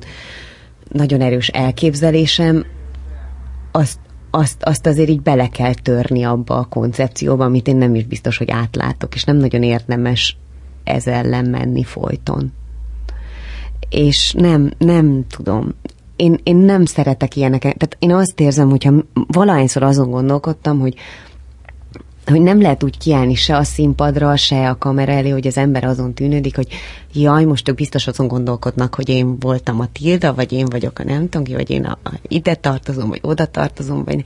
Tehát én tényleg a munkában hiszek, és abban hiszek, hogy az ember így csinálja a dolgát, nem késik el, megtanulja a szöveget, és megpróbál normálisan uh, dolgozni, és egy, egy emberi viszonyt kialakítani azokkal az emberekkel, akik az ő kollégái, akkor tehát ennél többet nem lehet tenni. És hogy, hogy beleszállni olyan, olyan vitákba, amik, amik nem a mi vitáink, már így a korunknál fogva sem, meg egyáltalán az, az, az, az nem biztos, hogy jó. Meg, meg egy csomószor azt hiszem, hogy annyira sok az indulat, hogy már nem látni a kérdést mögüle. Hmm. És különben mit élvezel a színészetben? Tehát miért, miért, miért érzed azt, hogy, hogy neked ezt kell csinálnod? Hát szeretem mutogatni magam. nem. Hogy mit élvezek benne? Hát például azt nagyon élvezem benne, hogy és ezt, ezt amikor a Kína színészt próbáltuk, akkor fogalmaztam meg magamnak, hogy, hogy így ültünk a próbán, és, és elkezdtünk beszélgetni az elején még csak így az életünkről, vagy arról, hogy kinek milyen tapasztalatai vannak a saját narcizmusával, vagy a másik ember narcizmusával kapcsolatban, és így azon gondolkodtam, hogy milyen csodálatos az, hogy nekem olyan a munkahelyem, vagy, vagy az a munkám, hogy olyan dolgokról beszélgetek, nálam idősebb, tapasztaltabb felnőtt emberekről, ami elképzelhetetlen, hogy mondjuk egy munkahelyen, munkaidőben emberek arról beszéljenek, hogy, hogy amikor ő az előző kapcsolatában ezt és ezt hibázta, és ezek az ő gyengeségei és kicsiségei, mert hogy az emberek általában a gyengeségeiket így iszonyatos erővel próbálják meg eltakarni, hmm. és nekünk meg sokszor az a dolgunk, hogy ezeket megkeressük és megmutassuk. Azért ennek van egy ilyen terápiás oldala is, hogy, hogy hogy nagyon sok mindent meg lehet beszélni, ki lehet mondani, vagy meg lehet tanulni így. Úgyhogy ezt például nagyon élvezem. Amikor mondjuk van egy premierem, akkor mindig van egy pillanat, amikor azon gondolkodom, hogy hát nagyon izgulós vagyok, hogy, hogy miért kell nekem ezt csinálnom, tehát ennek semmi értelme, hogy igazából mindjárt kiugrik a szívem, és egyáltalán nem akarok bemenni, és nagyon rossz. És akkor mindig azon gondolkodom, hogy miért csinálom én ezt. Nyugodtabb életem lehetne, de valószínűleg erre az adrenalinra is van szükségem. Aha. Úgyhogy, úgyhogy azt, azt is nagyon szeretem. Meg hát ez egy ilyen, most ez ilyen, lehet, hogy patetikusan fog hangozni, de hogy, de hogy a színpad az tényleg olyan értelemben egy szakrális tér, hogy az emberben megy, és valahogy ez az egész téridő dolog, ez így nagyon, nagyon meg tud változni. Tehát, hogy ha hmm. mondjuk fáj a fejed előtte, és beteg vagy, és rosszul vagy, akkor, akkor egyszerűen attól a ténytől, hogy ott van sok ember is, és a tekintete rajtad van, attól ez nem tud téttelenné válni, vagy hmm. nem, akkor, akkor hirtelen arra az időre nem tudom, tényleg föl, fölállnak a bénák, és, yeah. és valahogy, valahogy egy olyan adrenalin és egy olyan energiát kap az ember, ami, ami azért ki tud alakítani egy függőséget, meg ami nagyon jó érzés. És hát az, amikor, ami nincs mindig sajnos, de törekszünk rá, hogy jó sokszor legyen, amikor tényleg egy előadással így ott van a jó Isten, vagy nem tudom, hogy mi a csoda, amikor azt érzed, hogy, hogy mindenki, aki ott dolgozik, együtt van, és még a néző is együtt van velünk, és valami úgy nagyon meg tud emelkedni, azok, azok elképesztően jó, jó és klassz pillanatok. És, és hogy olyan fura, hogy, hogy, hogy olyan nagyon ilyen individuálisan élünk, tehát hogy mindenkinek van egy ilyen nagy egója, és ez egy ilyen, ilyen nagy, nagy együtt, nagy, nagy kollektív érzés. Uh-huh. Pont egy olyan pályán, ami, amiben azért nagyon erős egók vannak. És szerintem ez, ez nagy benne van abban, hogy, hogy miért lehet nagyon megfertőződni színházzal. Tehát azok a pillanatok, amikor, amikor kialakul egy ilyen egy ilyen együttjáték, amikor nem tudod, hogy mi történik a következő pillanatban, és az egésznek van egy ilyen nagy repülésszerű szabadsága, szóval ez, ez nagyon jó.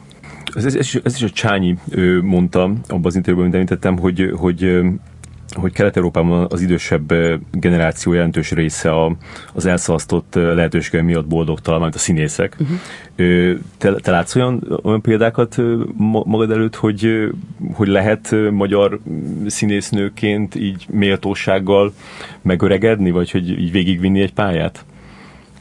Igen. Igen.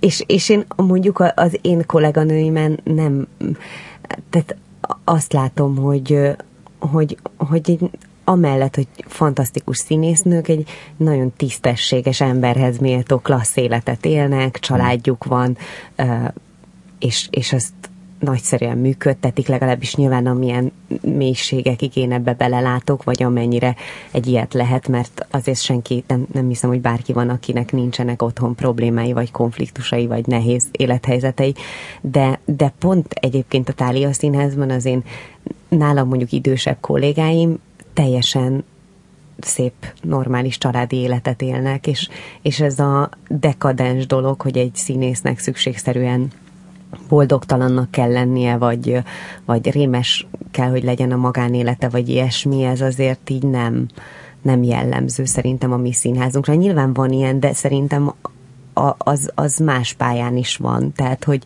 hogy, hogy egy menedzsernek pont úgy tud rémes magánélete lenni, mint egy színésznek.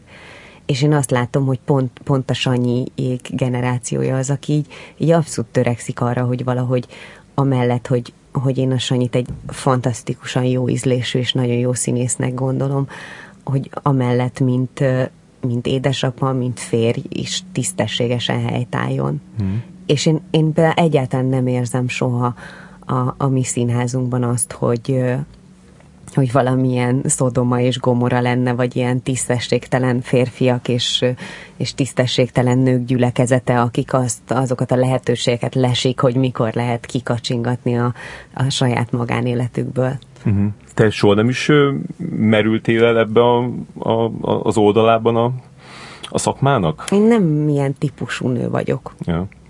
Tehát, hogy ez szerintem habitus kérdése. Én, én nekem valahogy ez így nem, nem okoz örömet. Én egy ilyen, ha, ha már a magánéletem, én egy egy monogám ember vagyok, és, és nem is nem is igénylem ezt a nagy hát hogy úgy mondjam, változatosságot a magánéletemben. Aha, aha. De ez, ez szerintem típus kérdése, mert valakinek meg, meg nagyon erősen van erre vágya, és ez nem, nem jó vagy rossz vannak időszakok, amikor például ez nagyon rossz tulajdonság, hogy nem, nem tudok ilyen nagyon önfeledten, nem tudom én, falatozgatni a, a nagy szexuális tortából, de, de hát ez nyilván nekem el kell fogadnom magam ilyennek, hogy én egy, egy ilyen hmm. habitusú ember vagyok, és szerintem mondjuk hosszú távon, vagy egy, egy párkapcsolatban azért ez tud tök jó lenni. Hmm.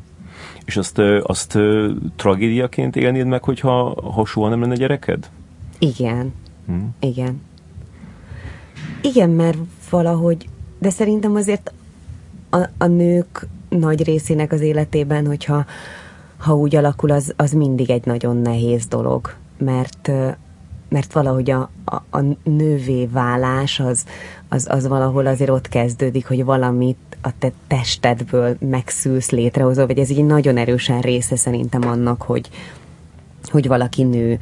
És hogyha valakinek ez nem adatik meg, mm. ilyen-olyan oknál fogva, az, az, egy nagyon nehéz teher szerintem az életben, vagy az, az van, van olyan barátnőm, aki azt mondja, hogy ő, ő egyáltalán nem érzi magában ezt a, az ambíciót, mm-hmm. hogy ő, ő anya legyen, és, és el tudom fogadni, hogy van ilyen, mm. de, de alapvetően szerintem az olyan nagy többségnek mégiscsak e, ez a, nem tudom, a nagy projekt az életében, vagy az, ami, amire, amire ő van, vagy amiért van. Én valahogy úgy érezném, hogy az, hogyha nincs valaki, akinek így, így tovább tudsz adni bármit, akkor az úgy, úgy picit olyan zárójelbe tesz mindent. Aha, aha. Tehát igen, igen, engem az, az valószínűleg nagyon megviselne. Vannak olyanok, akik, akik tök csalódottság nélkül, vagy megbánás nélkül vissza tudnak tekinteni, és, és hogy ők nem akartak gyereket, és ezt, ezt így van, nem, van nem ilyen, és, és olyan is van, aki, akinél például volt egy ilyen nagyon rossz gyerekkor, és ezért meg nyilván most én nem vagyok pszichológus, tehát távol álljon tőlem, hogy így analizáljak bárkit, és tényleg el tudom fogadni azt, hogy valakinek ez így egyáltalán nem program az életében. Én, én nekem, nekem így nagyon nagyon rossz lenne, azt hiszem, ha nem. De hát ki tudja, mert még ugye nincs gyerekem, tehát mm. hogy még, még ez is előfordulhat, hogy ezzel is szembe kell nézni. A Marton ügyel kapcsolatban, hát ő az osztályfőnököd volt, a, ebben a már emlegetett nőklapja kafés interjúban azt mondtad, hogy a, a, ezzel az ügyjel való elszámolást azt, azt magánjellegű dolognak érzed. Így emiatt nem is akarok így konkrétan erről a dologról kérdezni, de, de tehát a, volt, voltak, tehát vannak olyan emberek a szakmában, akiktől így óvaintettek mások? Tehát, hogy ilyen, ilyen formán találkoztál ezzel a jelenséggel? Vannak, igen. és, és nagyon sok emberről nagyon sokféle dolgot mondanak, aminek egy része igaz, egy része igaz, de túlzás. Én, én a magam részéről mindenkit szeretek a saját tapasztalataim alapján megítélni. Ez nem mindig jó stratégia, mert innentől kezdve ugye az okos a mások kárán tanul, a hülye meg a sajátján, és én az utóbbiba tartozom, mm. hogy, hogy hogy valahogy én tényleg az a típus vagyok, aki, aki mindenkinek ad egy sanszot az életben, hogy, hogy, hogy a, a mi viszonyunk más legyen, vagy nekem, nekem mi egy emberrel a tapasztalatom, és biztos ennek lehet, hogy van ahhoz is köze, hogy, hogy tudom, hogy velem kapcsolatban is vannak olyan prekoncepciók, amik semmi, de semmi köze nincs a valósághoz, vagy így érzékelem, és akkor találkozom egy emberrel, és azt mondja, hogy na, na hát, de teljesen mást gondoltam rólad. Hm. És, és ezért én nem, nem, nem szeretek e-, ezek alapján ítélkezni, mert, mert lehet, hogy valaki valaki egy másik ember szemében tényleg olyan, aki, nem méltó arra, hogy ő az idejét rávesztegesse, de lehet, hogy én kapok tőle valamit, vagy a mi viszonyunkban le, kialakul valami, amitől meg, meg valami tök jól működik. Úgyhogy én, én nem, nem szoktam ezekkel foglalkozni. Uh-huh. És szaladtál már be olyan, no, szaladtál már be olyan helyzetbe, ahol mondjuk így, így eldöntötted, hogy na én ez az ember nem fog többet soha dolgozni? Mm, igen, igen. Igen, de ott, ott egyszerűen tényleg az volt, hogy annyira tisztességtelen volt a, a, a mindenféle hozzáállás, semmi, de semmi nem, nem tartott be abból, amit ő vállalt ebből a történetből, és az, azzal úgy nem lehet. Hmm. Tehát, hogy azt, azt tényleg egyszer lehet eljátszani szerintem, amikor valaki ö, egyáltalán, egyáltalán nem hajlandó semmilyen együttműködésre, és akkor azt, azt nem kell erőltetni, mert nyilván ott ott, ott nincs, nincsen egy, egy közös nevező. Uh-huh. Volt, volt ilyen. Olyan is volt, aki, aki mondjuk egyszerűen annyira más fajta ízlésben gondolkodik, hogy mi ettől nem vagyunk egymás emberei, hogy így én nagyon nem tudok a mögé tiszta szívvel őszintén odaállni.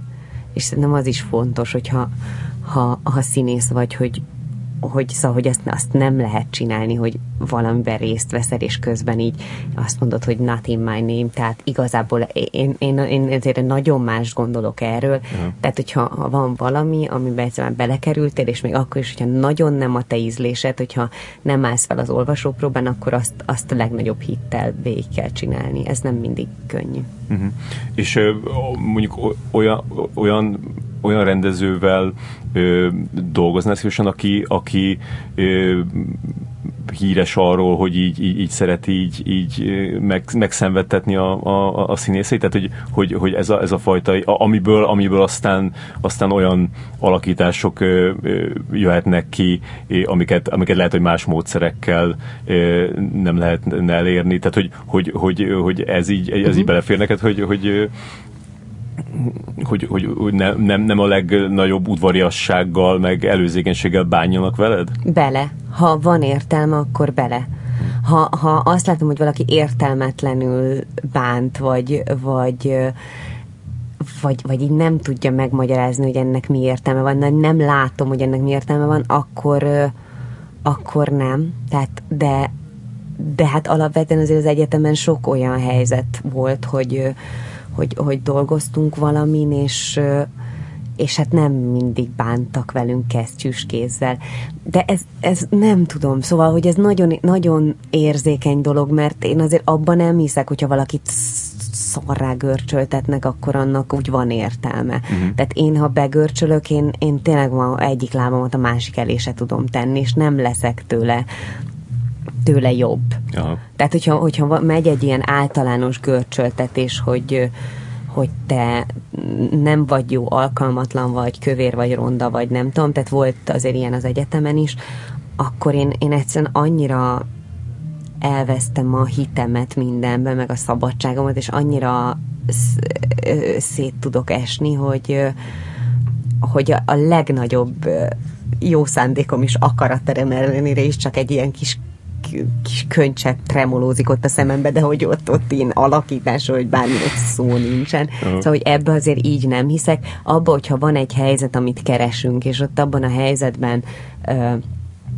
előfordulnak olyan gesztusok, szavak, mondatok, ami mm, hát azért egy ilyen határon túl van, de, de a, az segít valaminek a megtalálásában, és utána ezt ezt mind a ketten értjük, hogy ez Jö. ezért volt, az, az, az rendben van. Hmm. Tehát, hogy azért nem vagyok cukorból, és, és és ezt teljesen elfogadom, hogyha valaki adott esetben durvábban szól hozzám, vagy azt mondja, hogy ez, ez rémes, rossz, gyere vissza 15-ször, 125, tehát ez, ez, ez rendben van, hmm. és ez benne van.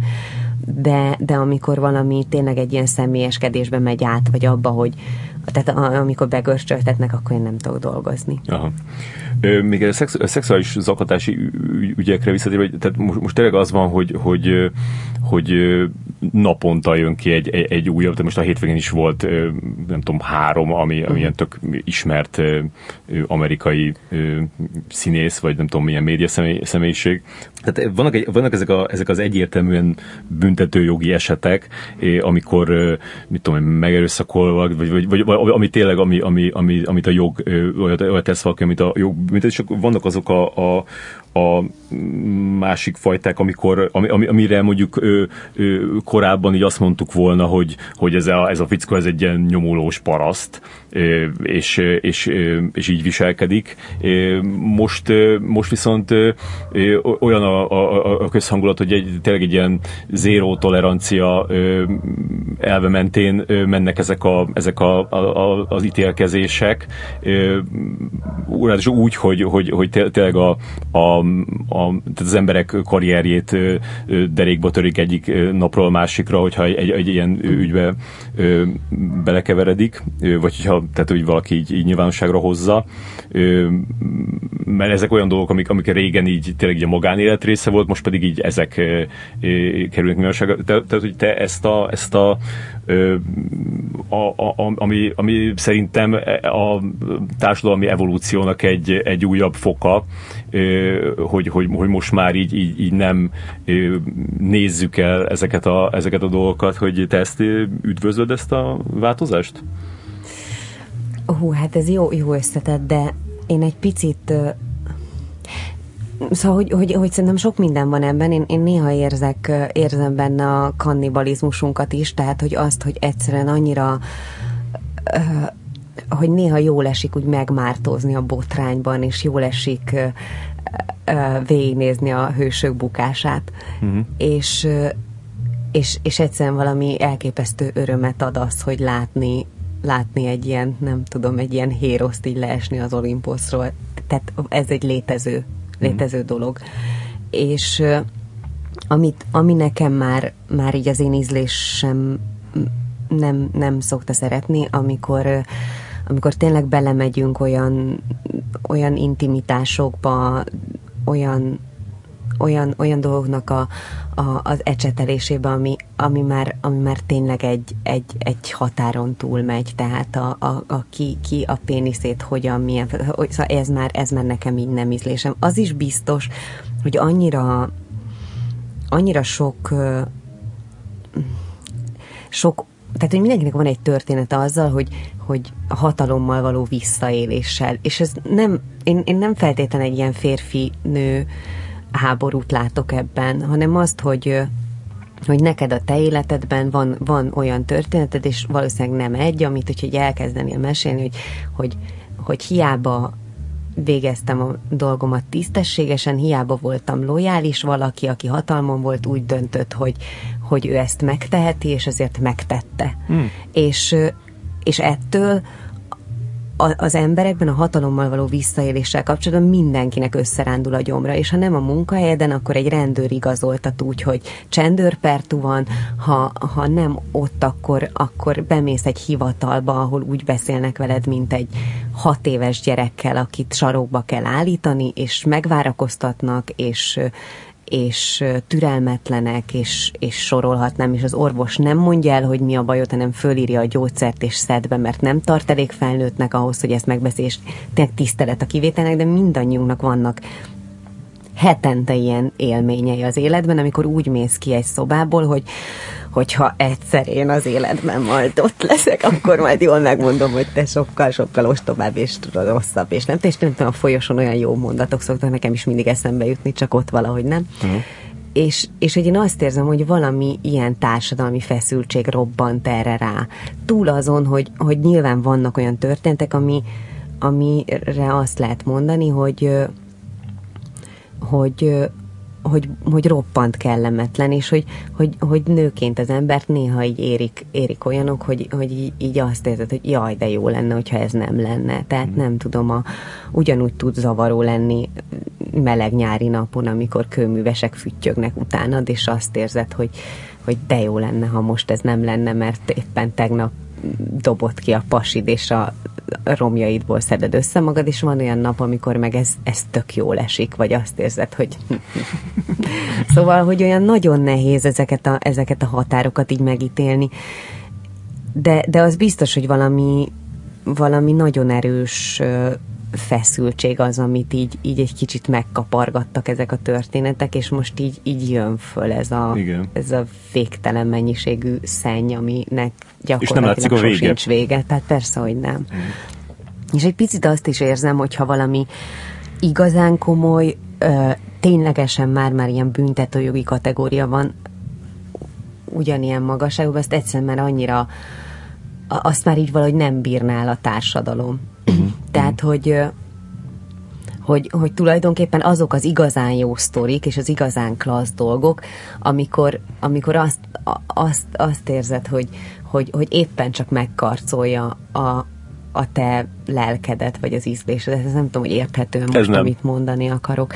Hogy, hogy vannak, vannak olyan történetek, amikor, tehát hogy például a Charlie Sheen eseténél én azt éreztem, amikor ezt így elolvastam, hogy, hogy én nem, nem, nem akarom ezt most befogadni, ami itt Aha. történt. De csak azért, mert, mert, mert túl durva. Igen, tehát hogy egyszerűen túl volt egy olyan, egy olyan tűrés határon, amit, amit, amit én, még, én még be tudok fogadni ah, egy, egy ez valakivel megtörtént, tehát hogy valakinek ez, ez volt a, a az élete, vagy Igen, a csak, csak valahogy, valahogy egy picit, picit nagyon, tehát e, ezáltal nagyon sok minden zárójelbe tesz, tehát hogy van egy sztár, aki egy ilyen isteni magaslatokban lévő valaki, akit évekig sztárolunk, hm. és egyszer csak erőkerül egy olyan történet, ami, ami egyszerűen ilyen gyomorforgatóan elviselhetetlenül aljas. Hm.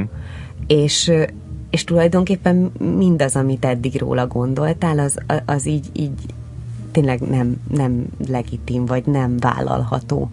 És egy picit picit így, így nagyobb a gyomros, mint amit az ember úgy, mint ami úgy jól esik. Ja. És neked ki volt az a, melyik ügy volt az, amelyik úgy, úgy leginkább megrázott? Nekem ez. Aha. Tehát nekem Aha. ez volt az. De nyilván a, a, a Marton ügyel kapcsolatban az egy teljesen más helyzet, mert mert az egy nagyon más viszony. Tehát, hmm. hogy nekem ő az osztályfőnökön volt, én nagyon sokat köszönhetek neki, és, és nagyon, nagyon jó, jó is a kapcsolatunk. És, és ott azért ez egy másik, másfajta érzelmi viszony volt. Azzal együtt, hogy, hogy, hogy én magam is elítélek mindenfajta nem csak szexuális, de egyéb abúzust is, mindenfajta párkapcsolaton belüli abuzálást nagyon, nagyon férfiatlannak, nagyon nagyon nem, nem helyesnek gondolok. Ezzel együtt nyilván ez, egy, ez így föladja a leckét az embernek, hogy adott egy ember, aki, aki, aki tehát van, egy, van a történetnek, és de ezt, ezt mondtam talán a nőklapjában, és egy értelmi oldala, és van egy érzelmi oldala. És, és a kettőt én nem tudom leválasztani magamról, tehát nem tudom azt mondani, hogy e, ezt a fejemmel gondolom, ezt meg a lelkemmel. Tehát egy furcsa zavar keletkezik a rendszerben. De én, én nekem a, az érzelmeim a tanár úr irányába nem tudnak változni, és nem tudom azt mondani, hogy én holnaptól kezdve mindent áthúzok, ami, uh-huh. amit tőle kaptam. Én nem, ezt, ezt én nem tudom megcsinálni. Ez gondolom valamennyire azért csak változik, nem? Tehát azért, azért, azért, má, azért máshogy tekintesz rá, nem, nem tekintesz rá ugyanúgy.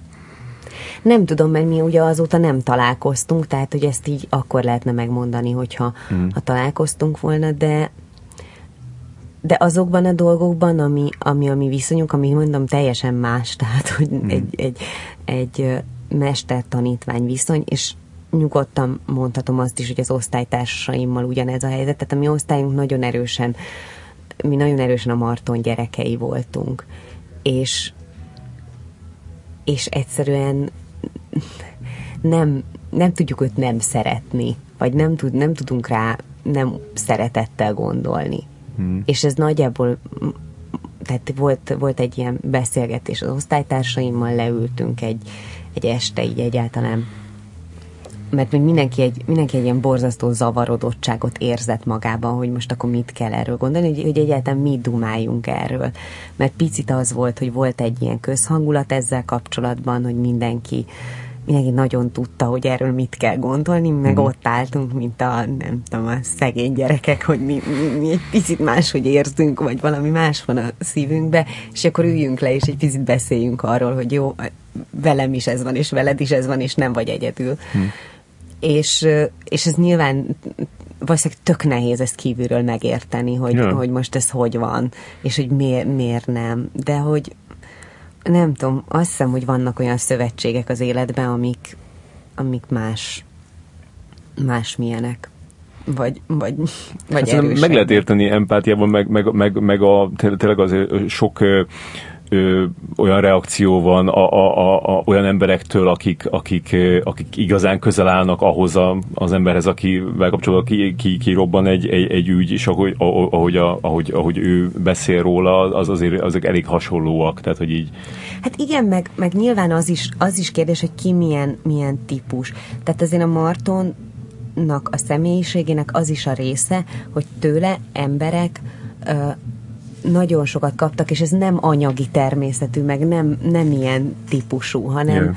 hanem, hanem emberileg, vagy, vagy szeretetből, vagy ilyesmiből, és ezt nem lehet leválasztani egy emberről. Azzal együtt, hogy, hogy, hogy, hogy nyilvánvalóan, ha, ha valakit ilyen jellegű sérelem ér, és erről beszél, és azt mondja, hogy kiáll a nyilvánosság elé, az, az, azt én, én nagyon becsülöm. Én nem biztos, hogy én képes lennék arra, hogy, hogy, hogy kiálljak a nyilvánosság elé egy ilyen történettel, hogy vállaljam mindazt, a, ami, ami megítélésben, vagy, vagy bármiben rám esik, hogy egyetlen fölvállaljam azt, hogy, hogy, hogy valamiről, ami nekem egy, egy nehéz történt, beszéljek, szóval, hogy, hogy iszonyú bonyolult, de de, de ez valahogy, valahogy így, így a kettő, a kettő az így, így le, le, leválik egymásról, vagy nem tudom. Tehát én nem tudom, nem tudok a Martonra úgy gondolni, mint egy vadállatra, akármi történik, hmm, mert, mm. mert nem. És amikor ö, olyan emberről van szó, aki, aki nem áll ö, így közel hozzá, tehát a, a többiekről, ö, akkor, akkor ö, tehát, hogy, hogy, hogy, hogy, hogy könnyebben ítélkezem el? Hát igen, hogy, hogy, hogy akkor, akkor leírod-e azt az embert? Igen, ez biztosan könnyebben. Ja. Persze. Te még nem nézném meg most egy Kevin Spacey filmet. De megnéznék egy Kevin Spacey filmet, mert tök jó színész, de hogy nem tudom. Ne, akkor, akkor nyilván könnyebb az embernek ö, okosnak lenni, meg tényleg van egy ilyen íz, tehát azért a közhangulatnak van egy brutális ereje, hmm. hogy így így, így milyen irányba érdemes gondolkodni, vagy jó gondolkodni, tehát az azért el tud vinni egy ilyen, egy, egy hév. Mm. És szerintem nehéz néha az embernek azt mondani, hogy hogy én egy picit másként gondolom, mert egy picit is másként gondolod, akkor olyan, olyan szinten tud ö, ö, gyakorlatilag így, így, így le, legyalulni egy közhangulat, és hogyha valamit én például sokszor sokszor egy ilyen, ilyen problémának tartok mondjuk Magyarországon, hogy valahogy ez a, hogy, hogy a vitakultúra hiánya. Tehát, hogy, hogy az, hogy, hogy egyáltalán nem baj, ha nem ugyanúgy gondoljuk, sőt, ez tök unalmas lenne, ha ugyanúgy gondolnánk. Igen. És ugye azok a jó beszélgetések, hogyha te gondolsz valamit, ami kicsit más, mint én, vagy, vagy nagyon más, mint amit én gondolok, és, és lehet, hogy közelítünk a végén, vagy lehet, hogy lehet, hogy megállapítjuk, hm. hogy ebben mi, ha kétszer születünk, se fogunk soha egyet érteni, és én tiszteletben tartom, hogy te így, te meg tiszteletben tartod, hogy én úgy, és attól még van, van mit szeretnünk egymásba bőven. Uh-huh.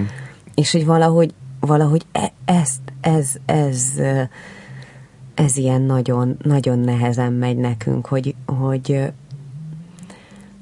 hogy, hogy adott esetben, ha, ha csak politikáról beszélünk, hogy, hogy, hogyha én egy ellenzéki szavazó vagyok, akkor is legyen olyan Fidesz intézkedés, ami azt mondja, hogy ez tök jó. Mm. És attól én nem, nem válok sem.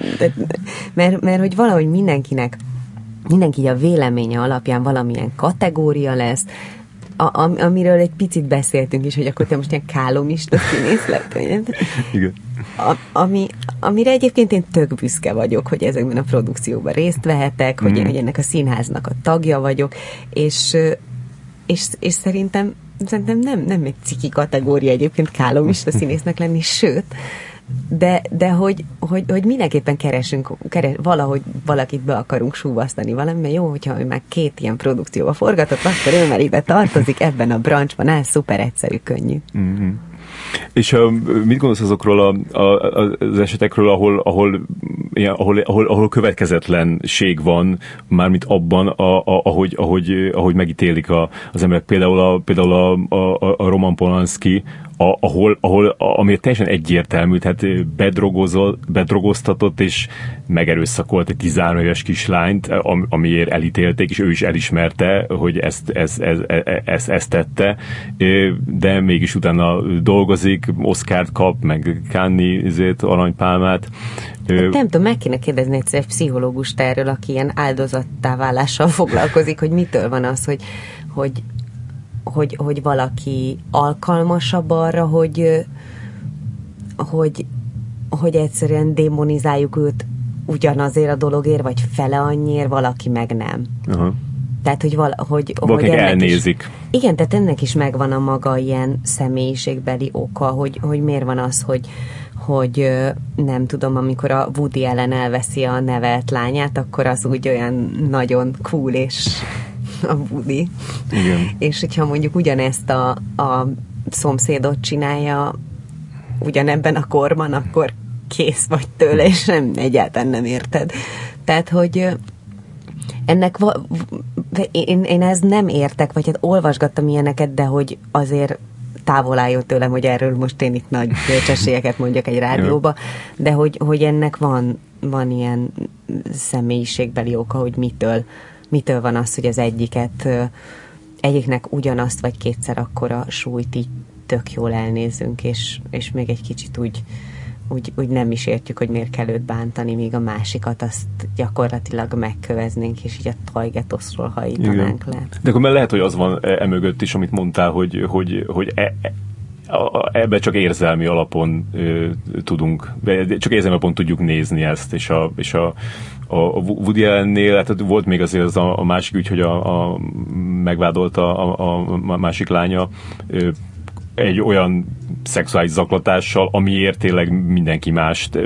Tehát tök bonyolult az az ügy, meg itt olvastam én róla, nem, nem, nem egyértelmű, hanem, hanem nagyon sok állítás van ott azzal kapcsolatban, hogy, hogy a, a, a, a Mia Ferónak ebben milyen része volt, hogy, hogy ez, de akkor is van, van, ott van a, a lány, aki, aki meg van győződve arról, hogy ez történt, és ezt, ezt, ezt, ezt, ezt mondja, ezt megírta, de, de, de mégse.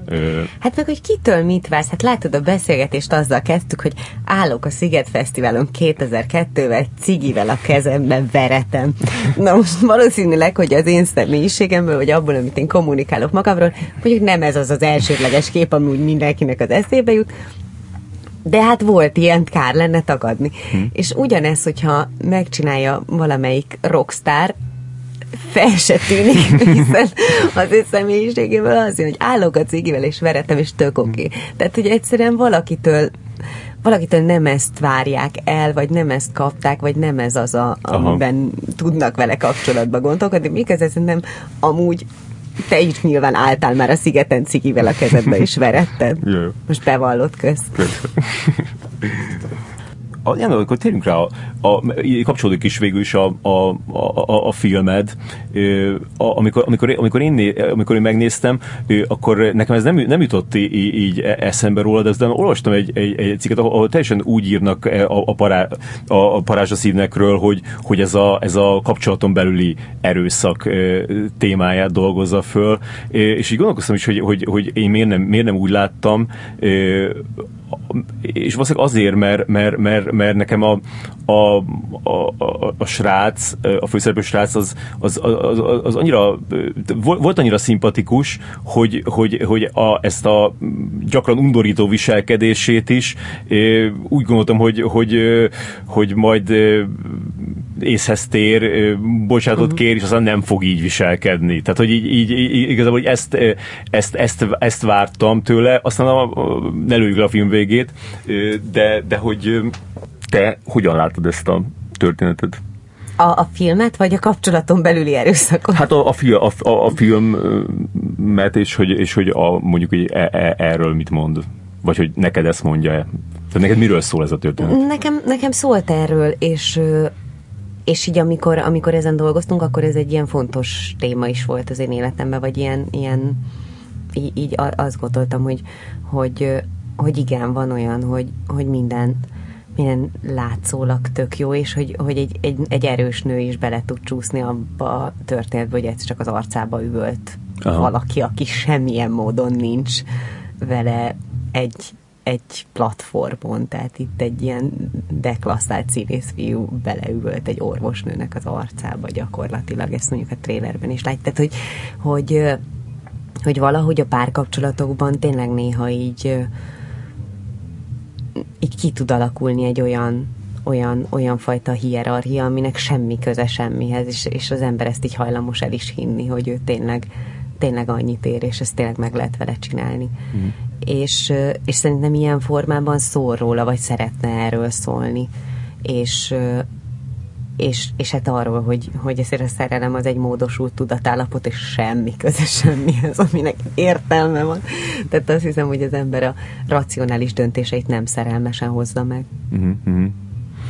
Tehát akkor, akkor a, a, azt mondod, hogy, hogy, hogy szóval neked tehát ismerős volt neked ez, hogy, hogy, hogy, hogy egy olyan megalázó helyzetbe vagy, amikor így vagy, vagy eszedbe vagy nem is jut eszedbe, hogy, hogy, hogy úristen, mi történik itt, vagy mi, mibe, mibe keveredtem, hát mibe sa, Sajnos igen. Mondjuk nyilván erről azért olyan nagyon mélyen ö, nem, nem, nem szívesen beszélek, de, de igen, hát van, van sajnos olyan élményem, amikor, amikor az ember egyszer csak így, így, így tényleg egy, egy kapcsolat olyan, olyan ö, tehát, tehát egy olyan irányt vesz, amikor, amikor egyszer csak azt érzed, hogy tényleg semmit, semmit nem érsz, és bármit meg lehet az emberrel csinálni. Hmm. És egyébként a nők szerintem hajlamosabbak-e erre a mártír szerepre, hmm.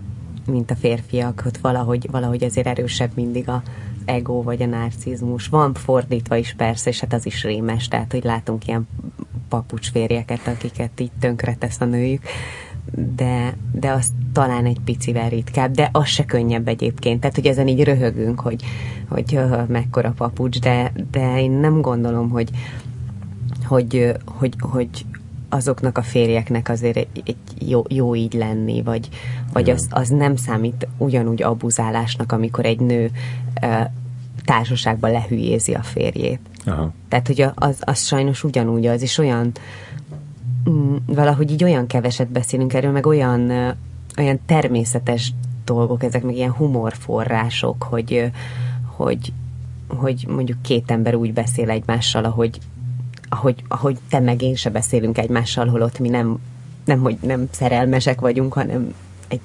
munkakapcsolatban ülünk egy rádióban, és hogy ez valahogy így nem oké. Okay. Igen. Így belecsúsznak ö, ö, emberek, meg bele, kapcsolatok így úgy, úgy alakulnak, hogy, hogy, hogy e, e, egyszer így megengedi magának, a, és a másik elnézi neki, és utána meg a legközelebb megint ugyanaz. És szerintem azt szerintem mindenkinek, mindenkinek ismerős, hogy, hogy, hogy, hogy, hogy egy olyan reakció jön a, a, a másik embertől, a, amitől rájössz, hogy, hogy úristen, én nem ismerem ezt az embert. Igen.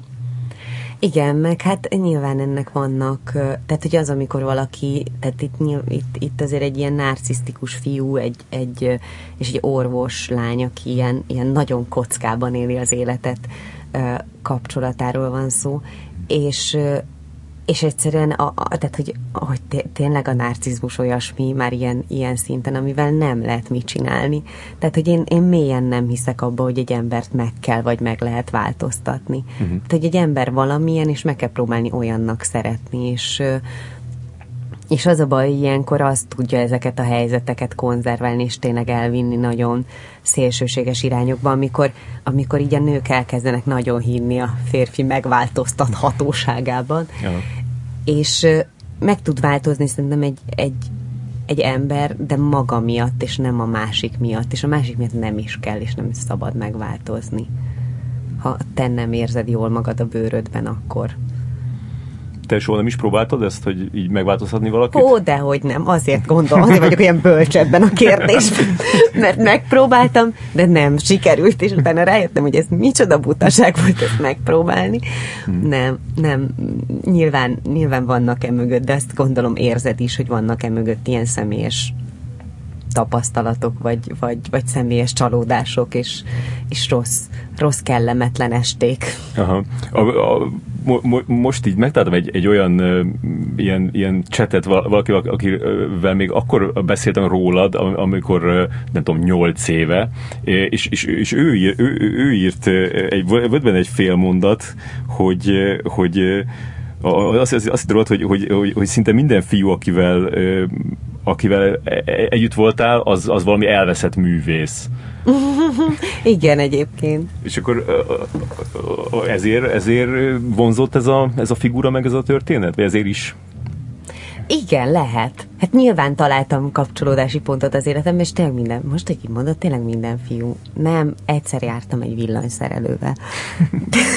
nem, de, de igen. De ő is egy kicsit ilyen elveszett volt. Tehát lehet, tényleg villanyszerelő nekem, volt? Tényleg villanyszerelő uh-huh. volt. De, de lehet, lehet bennem ilyen erős a helper funkció, tehát hogy majd én, majd én megmentem. De most így, így ahogy kimondtam, ezt szerintem ilyen terápiásan hat rám is, hogy ne akard megmenteni. A mesztelenkedésről beszélünk egy kicsit. Jó, erről még ma úgyse beszéltünk. Igen, Ö, mert amikor, amikor 8 évvel ezelőtt beszéltünk, akkor, akkor indokolatlanul sokat rugóztam ezen a témán, most így elolvastam újra azt a, azt a cikket, de, de most ez a, ez a film, ez nem csak az első filmfőszerepet, hanem a fél, félmeztelen debütálásod is. Oh. hogy ezt, tehát miért, miért érezted fontosnak, hogy hogy lekerüljön rólad a felső. Hát ezt gondoltad, hogy mennyire fontosnak éreztem, tehát nem éreztem fontosnak. Része volt ennek a könyvnek, hogy van benne egy, egy szex jelenet, ez, ez szerintem azért nagyon finoman van megmutatva. Uh, illetve most még, még, még, még nem volt a bemutató, hogy azt kell mondani, hogy nagyon keményen van ne, nem, tehát hogy, hogy tényleg nagyon finoman van megmutatva, és és nem, tehát nem éreztem ezt fontosnak, vagy nem az volt, hogy oh, jaj, végre egy szerep, amiben mutathat, nem. Azt gondoltam, hogy ez egy, egy női főszerep egy filmben, amiben van egy mintegy három másodpercnyi ilyen pillanat, de de hát azért nagyon nem erről szól ez a történet, és, és hála a jó Istennek a film marketingese ebbe az irányba lett kihegyezve. Igen amiért én nagyon hálás vagyok, és nagyon tartottam is ettől, hogy nem menjünk el egy olyan irányba, amiről ez a sztori nem szól, és, és ennyi. Tehát, hogy, hogy nyilván, ha ez a szerep arról szólt volna, hogy én leveszem a felsőm, mosolygok és kiszaladok, nem. akkor azt mondtam volna, hogy csinálja olyan ember, akinek ez a foglalkozása, hm. de, de itt azért voltak szerintem színészi feladatok, és és mellesleg volt egy, egy, azaz egy darab ilyen jelenet a filmben, ami ezt igényelte. Uh-huh.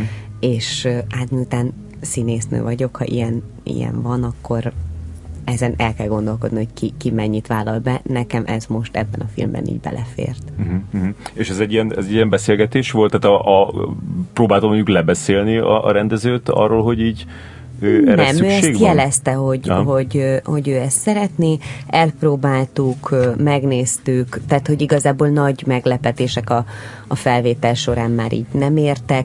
Nyilván én is tartottam ettől, mert annak sok értelme nincs, hogy az egész egy ilyen fura szégyellősködés legyen, amiben mindenki e, egyszerre rosszul érzi magát de, de nagyon. Tehát azért egy ilyen jelenetnek a felvétel, ez egy zárt szedben történik, ott csak az van jelen, akinek ott dolga van, mindenki a dolgát csinálja, ez mondjuk három ember ilyenkor nagyjából, mm-hmm. sőt, tehát az operatőr egy hangmérnök, és nem tudom, aki csapja a csapot, de aztán az is kimegy. Szóval, hogy ez nagyon, itt azért nagyon figyelnek arra, hogy az embert ne hozzák megalázó vagy kiszolgáltatott helyzetbe. Meg gondolom, hogy a, a szerződésedben is azért ez le volt fektetve, hogy, hogy mennyit. Teljesen mindegy egyébként, hogy mi van lefektetve a szerződésedbe, hogyha nem olyan a, a stáb, aki körülötted van, vagy nem olyanak a kollégák. Itt olyan volt. Aha. Tehát itt nem volt, nem tudom, nyálcsorgatás a monitor előtt, ja. meg semmi ilyesmi, mert most lefektethetünk bármit a szerződésemben, hmm. meg beírhatunk bármit, és aztán én most látod magad előtt azt a pillanatot, amikor egy ilyen bíróságon mutatom a szerződésemet, hogy de ő ben volt, és az én szerződésemben nem ez volt. Igen. Hát, de, de az, az, az lehet jobb egy, egy, egy, is vannak a magyar bíróságoknak mindezek. Tehát az lehet egy kellemetlen délután, de az, hogy, az, hogy mi, mit mutatnak meg a filmben, az, az, az azért az, az, az úgy marad.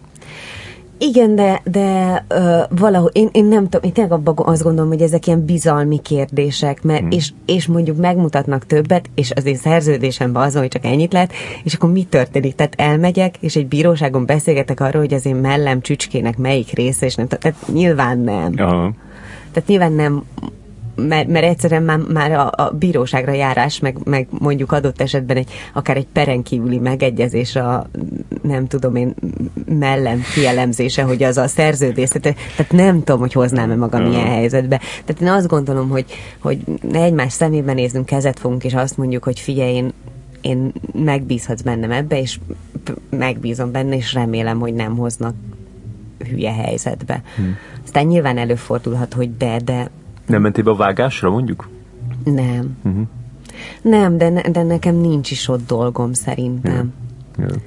Tehát, hogy nekem az a dolgom, hogy megnézzem a végét, és nyilván, hogyha ez nagyon kellemetlen lett volna, akkor azt mondom a rendezőnek, hogy figyelj, ezt így nem ezt beszéltük meg, és akkor majd ő eldönti, hogy ezt mm-hmm. beszéltük meg, vagy nem, vagy neki, de, de nem...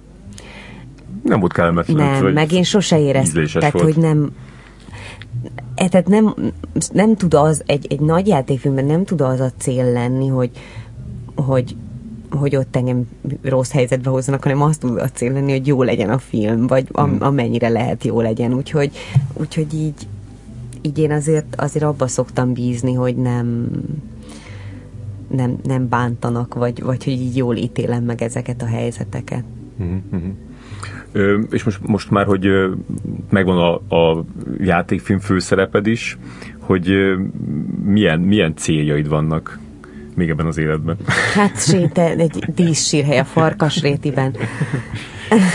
Én nem tudom, hát nyilván. De ez jó, hogy így viccelő, de, de, hogy, de hogy, a, tehát, hogy az, a, az a célod, hogy, hogy, hogy egy ilyen dolgozó színésznő legyél, aki, aki, akinek mindig van mindig van érdekes munkája, vagy, vagy pedig, vagy pedig itt így, így, így, így többre vágysz, és mondjuk ez, ez, ez, ez, ez szülhet aztán csalódottságot, mert, mert, mert nagyon kevés a, a mondjuk filmben nagyon kevés a, a lehetőség, és, és sok a, sokan, sokan érezhetik magukat mellőzöttnek, mert hát nincs annyi hely. szerintem mindig egy ilyen kis cseresznye a tetején, tehát hogy ja. tök jó, hogy van.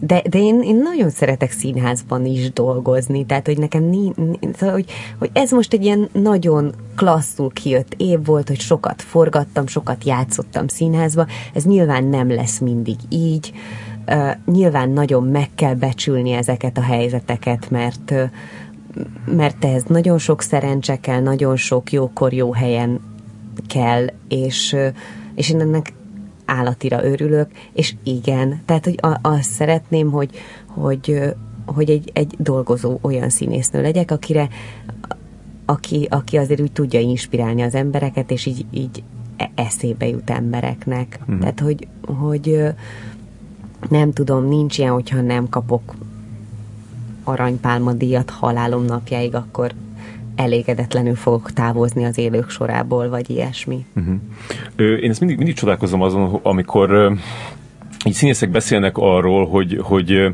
hogy a, a, a, a többiekre és a, és a, és a többieknek a, a, a lehetőségeire ö, hogyan tekintenek. Tehát, hogy általában azt mondják, hogy így, á, majd jön, jön, a, a, jön az a szerep, a, a, a, amikor annak úgy kell lennie, és a, se, nincs bennem irigykedés, irigység, mert hogy, mert hogy, hogy azt, azt a, a, az neki jutott, és tök jó volt benne, és, és soha so, so nem értem azt, hogy, hogy, hogy, tehát, hogy egy ilyen, egy ilyen dolognál, ahol, ahol, ahol tényleg az van, hogy, hogy ö, vagy téged választanak, ö, vagy őt, és hogyha, és óriási a különbség a kettő között, hogy, hogy te, te vagy mondjuk a, nem tudom, a testről és lélekről a, a főszereplője, vagy egy másik ember, hogy ez hogyan lehet így, így magadba így, így, így lerendezni, hogy ne, ne, ne, ne érezz irítséget. Hát gondolj bele, milyen elviseltetlen érzés lenne, valaki folyton irítséget érez, vagy hát a szörnyű. Hát jó, igen. Tehát ne, nem tudom, biztos,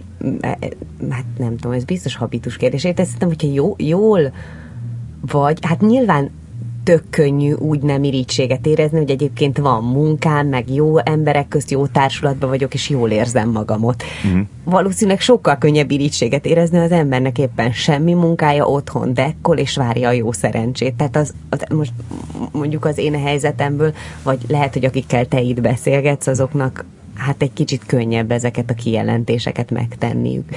De mm, nem tudom, nekem mondjuk két osztálytársnőm van, akivel nagyon szoros a kapcsolatunk, tehát mondjuk a Zsigmond Emőke és a Mészáros Blanka, az egyik őjük a az Örkény Színház vezető fiatal színésznője, a másik a Katona József Színház vezető fiatal színésznője, csodálatosan tehetségesek és fantasztikusak, és, és olyan jó érzés azt látni, amikor jók valamiben, vagy olyan jó érzés, amikor ők megnéznek, és, és és úgy érzik, hogy én valamiben jó vagyok, és hogy így szorítunk egymásnak, és sokkal könnyebb így élni, vagy jobb. Mm-hmm. És, és ez olyan, olyan jó energiát ad, amikor így látod, és azt látod, hogy úristen, de jól csinálta, és ismerem még a, az egyetemről, és tudom, hogy miket szó, mik a, az ilyen kis kamujai, amihez hozzányúl, meg ő is tudja az enyémeket, és, és hogy, hogy, hogy olyan, olyan jó, jó, jó érzés azt látni, hogy ők, hogy amikor jók,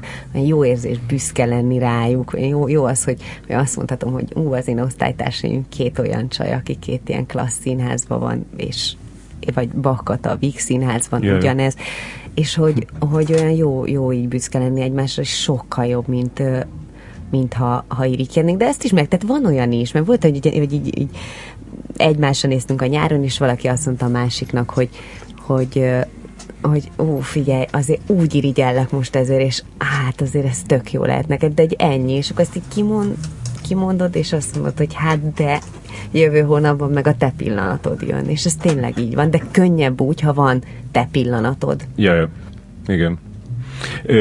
Megkérdeztem filmrendezőket így veled kapcsolatban most így a héten. Őrület. úgy kb. Úgy, úgy tíz darabot, hogy, hogy egyrészt, hogy így mit tartanak rólad, meg hogy, hogy így volt-e már élményük veled, hívtak be már castingra, és hogy, és hogy, hogy szívesen dolgoznának-e veled, és nagyon jó, nagyon jó visszajelzések jöttek. Tehát, Na, ez megnyugtat. Tehát a, a, a legutóbb a, a, a dobókatával csináltam ilyet, és ott azért ott többen voltak, akik írták, hogy nem, én nem szeretnék vele dolgozni. Nálad mindenki szeretne vele dolgozni. Tehát mind Ó, a... hát ez nagyon örülök. és volt egy, egy, egy, egy, egy olyan, aki, aki mondta, hogy neki volt is egy konkrét filmterve, amit, amire téged akart felkérni, a, amit majd aztán megmutatok a műsor után neked, hogy mi az, de aztán az, az nem, nem jött össze, tehát hogy, hogy már gondolkodott benned konkrétan és, és azt látom, hogy mindenki nagyon tisztel ezért, hogy, hogy, hogy visszaültél az iskolapadba, és hogy, és hogy elvégezted a, a, a, a színművészetit. De, de a, a, a, tehát, hogy a, a, a nagyon hasonló pozitívek, mert van, van egy kicsi, amelyik nem, nem, nem, nem pozitív, és azt gondolom, az, az, azt érdekesebb lenne. Igen, mégis jobb, ha igen, kellemetlen helyzetbe hozod. Igen. Nem, nem, azért nem kell. De valami olyan, hogy így, így és akkor, amikor a hajtűit dobálta ott a forgatáson, akkor azt mondta. Nem, csak hogy, hogy ez, ez, is, ez is egy ilyen, egy ilyen nézet a, a Felos, de nyilván nevet nem mondom meg, de, de hogy azt mondta, hogy rólad. Tehát ő egy érdekes evolúció ment keresztül. Elején a szappanoperában szereplő Cuki Door, aztán a nagymellű miniszoknyás bombázó. Most meg SFE hallgató, gondolkodó művész biztos kaládbetűként virít a múltja ezekben a kultúrsznop körökben, így aztán amikor utoljára találkoztunk, nem hogy nem volt szexi, de mint el akarná magát csúfítani, ezzel érezve, hogy ő színésznő, tessék komolyan venni, és nem csak egy bögyös test.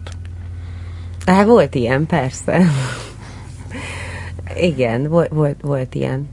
Hát most szerintem az evolúciónak annál a részénél tartok, hogy azért nagyon nem akarom magam elcsúfítani, de valóban volt egy időszak, amikor annyira borzalmasan zavart már ez, hogy, hogy így két mellett látnak az emberek, ha beszélgetnek velem, hogy, hogy így azt mondtam, hogy nem, nem, nem akarom ezt.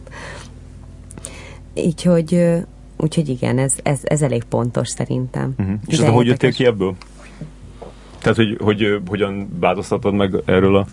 Nem tudom, hogy az ember, ember úgy nek vannak ilyen időszakai. Tehát most, most azt gondolom, hogy, hogy az, hogy, hogy nő vagyok, az tök jó, és, és hogy annak a, a, azt úgy, úgy kell élvezni, hogy az ember nő. Nyilván hmm. nem visszaélni vele, meg semmi ilyesmi, de hogy, hogy, hogy igen, én az a lány vagyok, aki szeret öltözködni, néha-néha meg nem szeret öltözködni, de hogy tökre nem ciki szeretni öltözködni, vagy, vagy ilyen csajos dolgokat szeretni. Tehát volt olyan időszakom, amikor ilyen, ilyen csupa, ilyen, ilyen pasis, cool dolgot akartam szeretni. De hát nyilván én is keresem magam még, meg ja. ez így változik.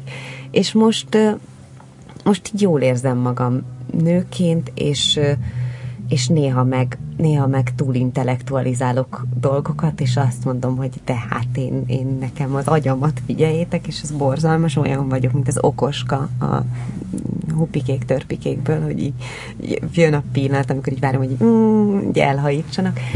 Tehát, hogy, hogy nyilván én is tanulok, meg, meg fejlődök, meg változok sok mindenben, meg, meg, meg valahogy azért az ember ez a, a, az ismert meg önmagad, de akkor mondd meg, hogy ki vagyok. Tehát, hogy tényleg a másik ember szeméből rakod össze a, a saját személyiségedet. Uh-huh. Ennek így nem tudom, hogy van-e értelme, vagy értetően mire. Tehát a, a fejemben van, csak hogy ezt Aha. át tudom-e adni. Aha. Tehát ez most egy jó időszak számodra, azt lehet mondani. Hát, hát jó időszak, hát sosincs olyan, hogy, hogy maradéktalanul jó időszak, mindig azért valami valami kell, hogy az ember elégedett legyen, de hogy, hogy mondjuk, ha azt kérdeznéd, hogy mit kívánj nekem 2018-ra, akkor így nem azt kérném, hogy boldog új évet, hanem azt kérném, hogy elégedett új évet kívánj nekem. Tehát, hogy egy kicsit úgy, úgy úgy néha meg tudjak állni, és tudjak így örülni annak, hogy jaj, de jó ez van. Mert így, amikor így beszélgetünk, akkor ezt így tök jól el, el tudom mondani, de közben meg végtelen mennyiségű tudok szorongani mindenfélén. Mm-hmm. Jó, akkor elégedett új évet kívánok Én neked. is neked.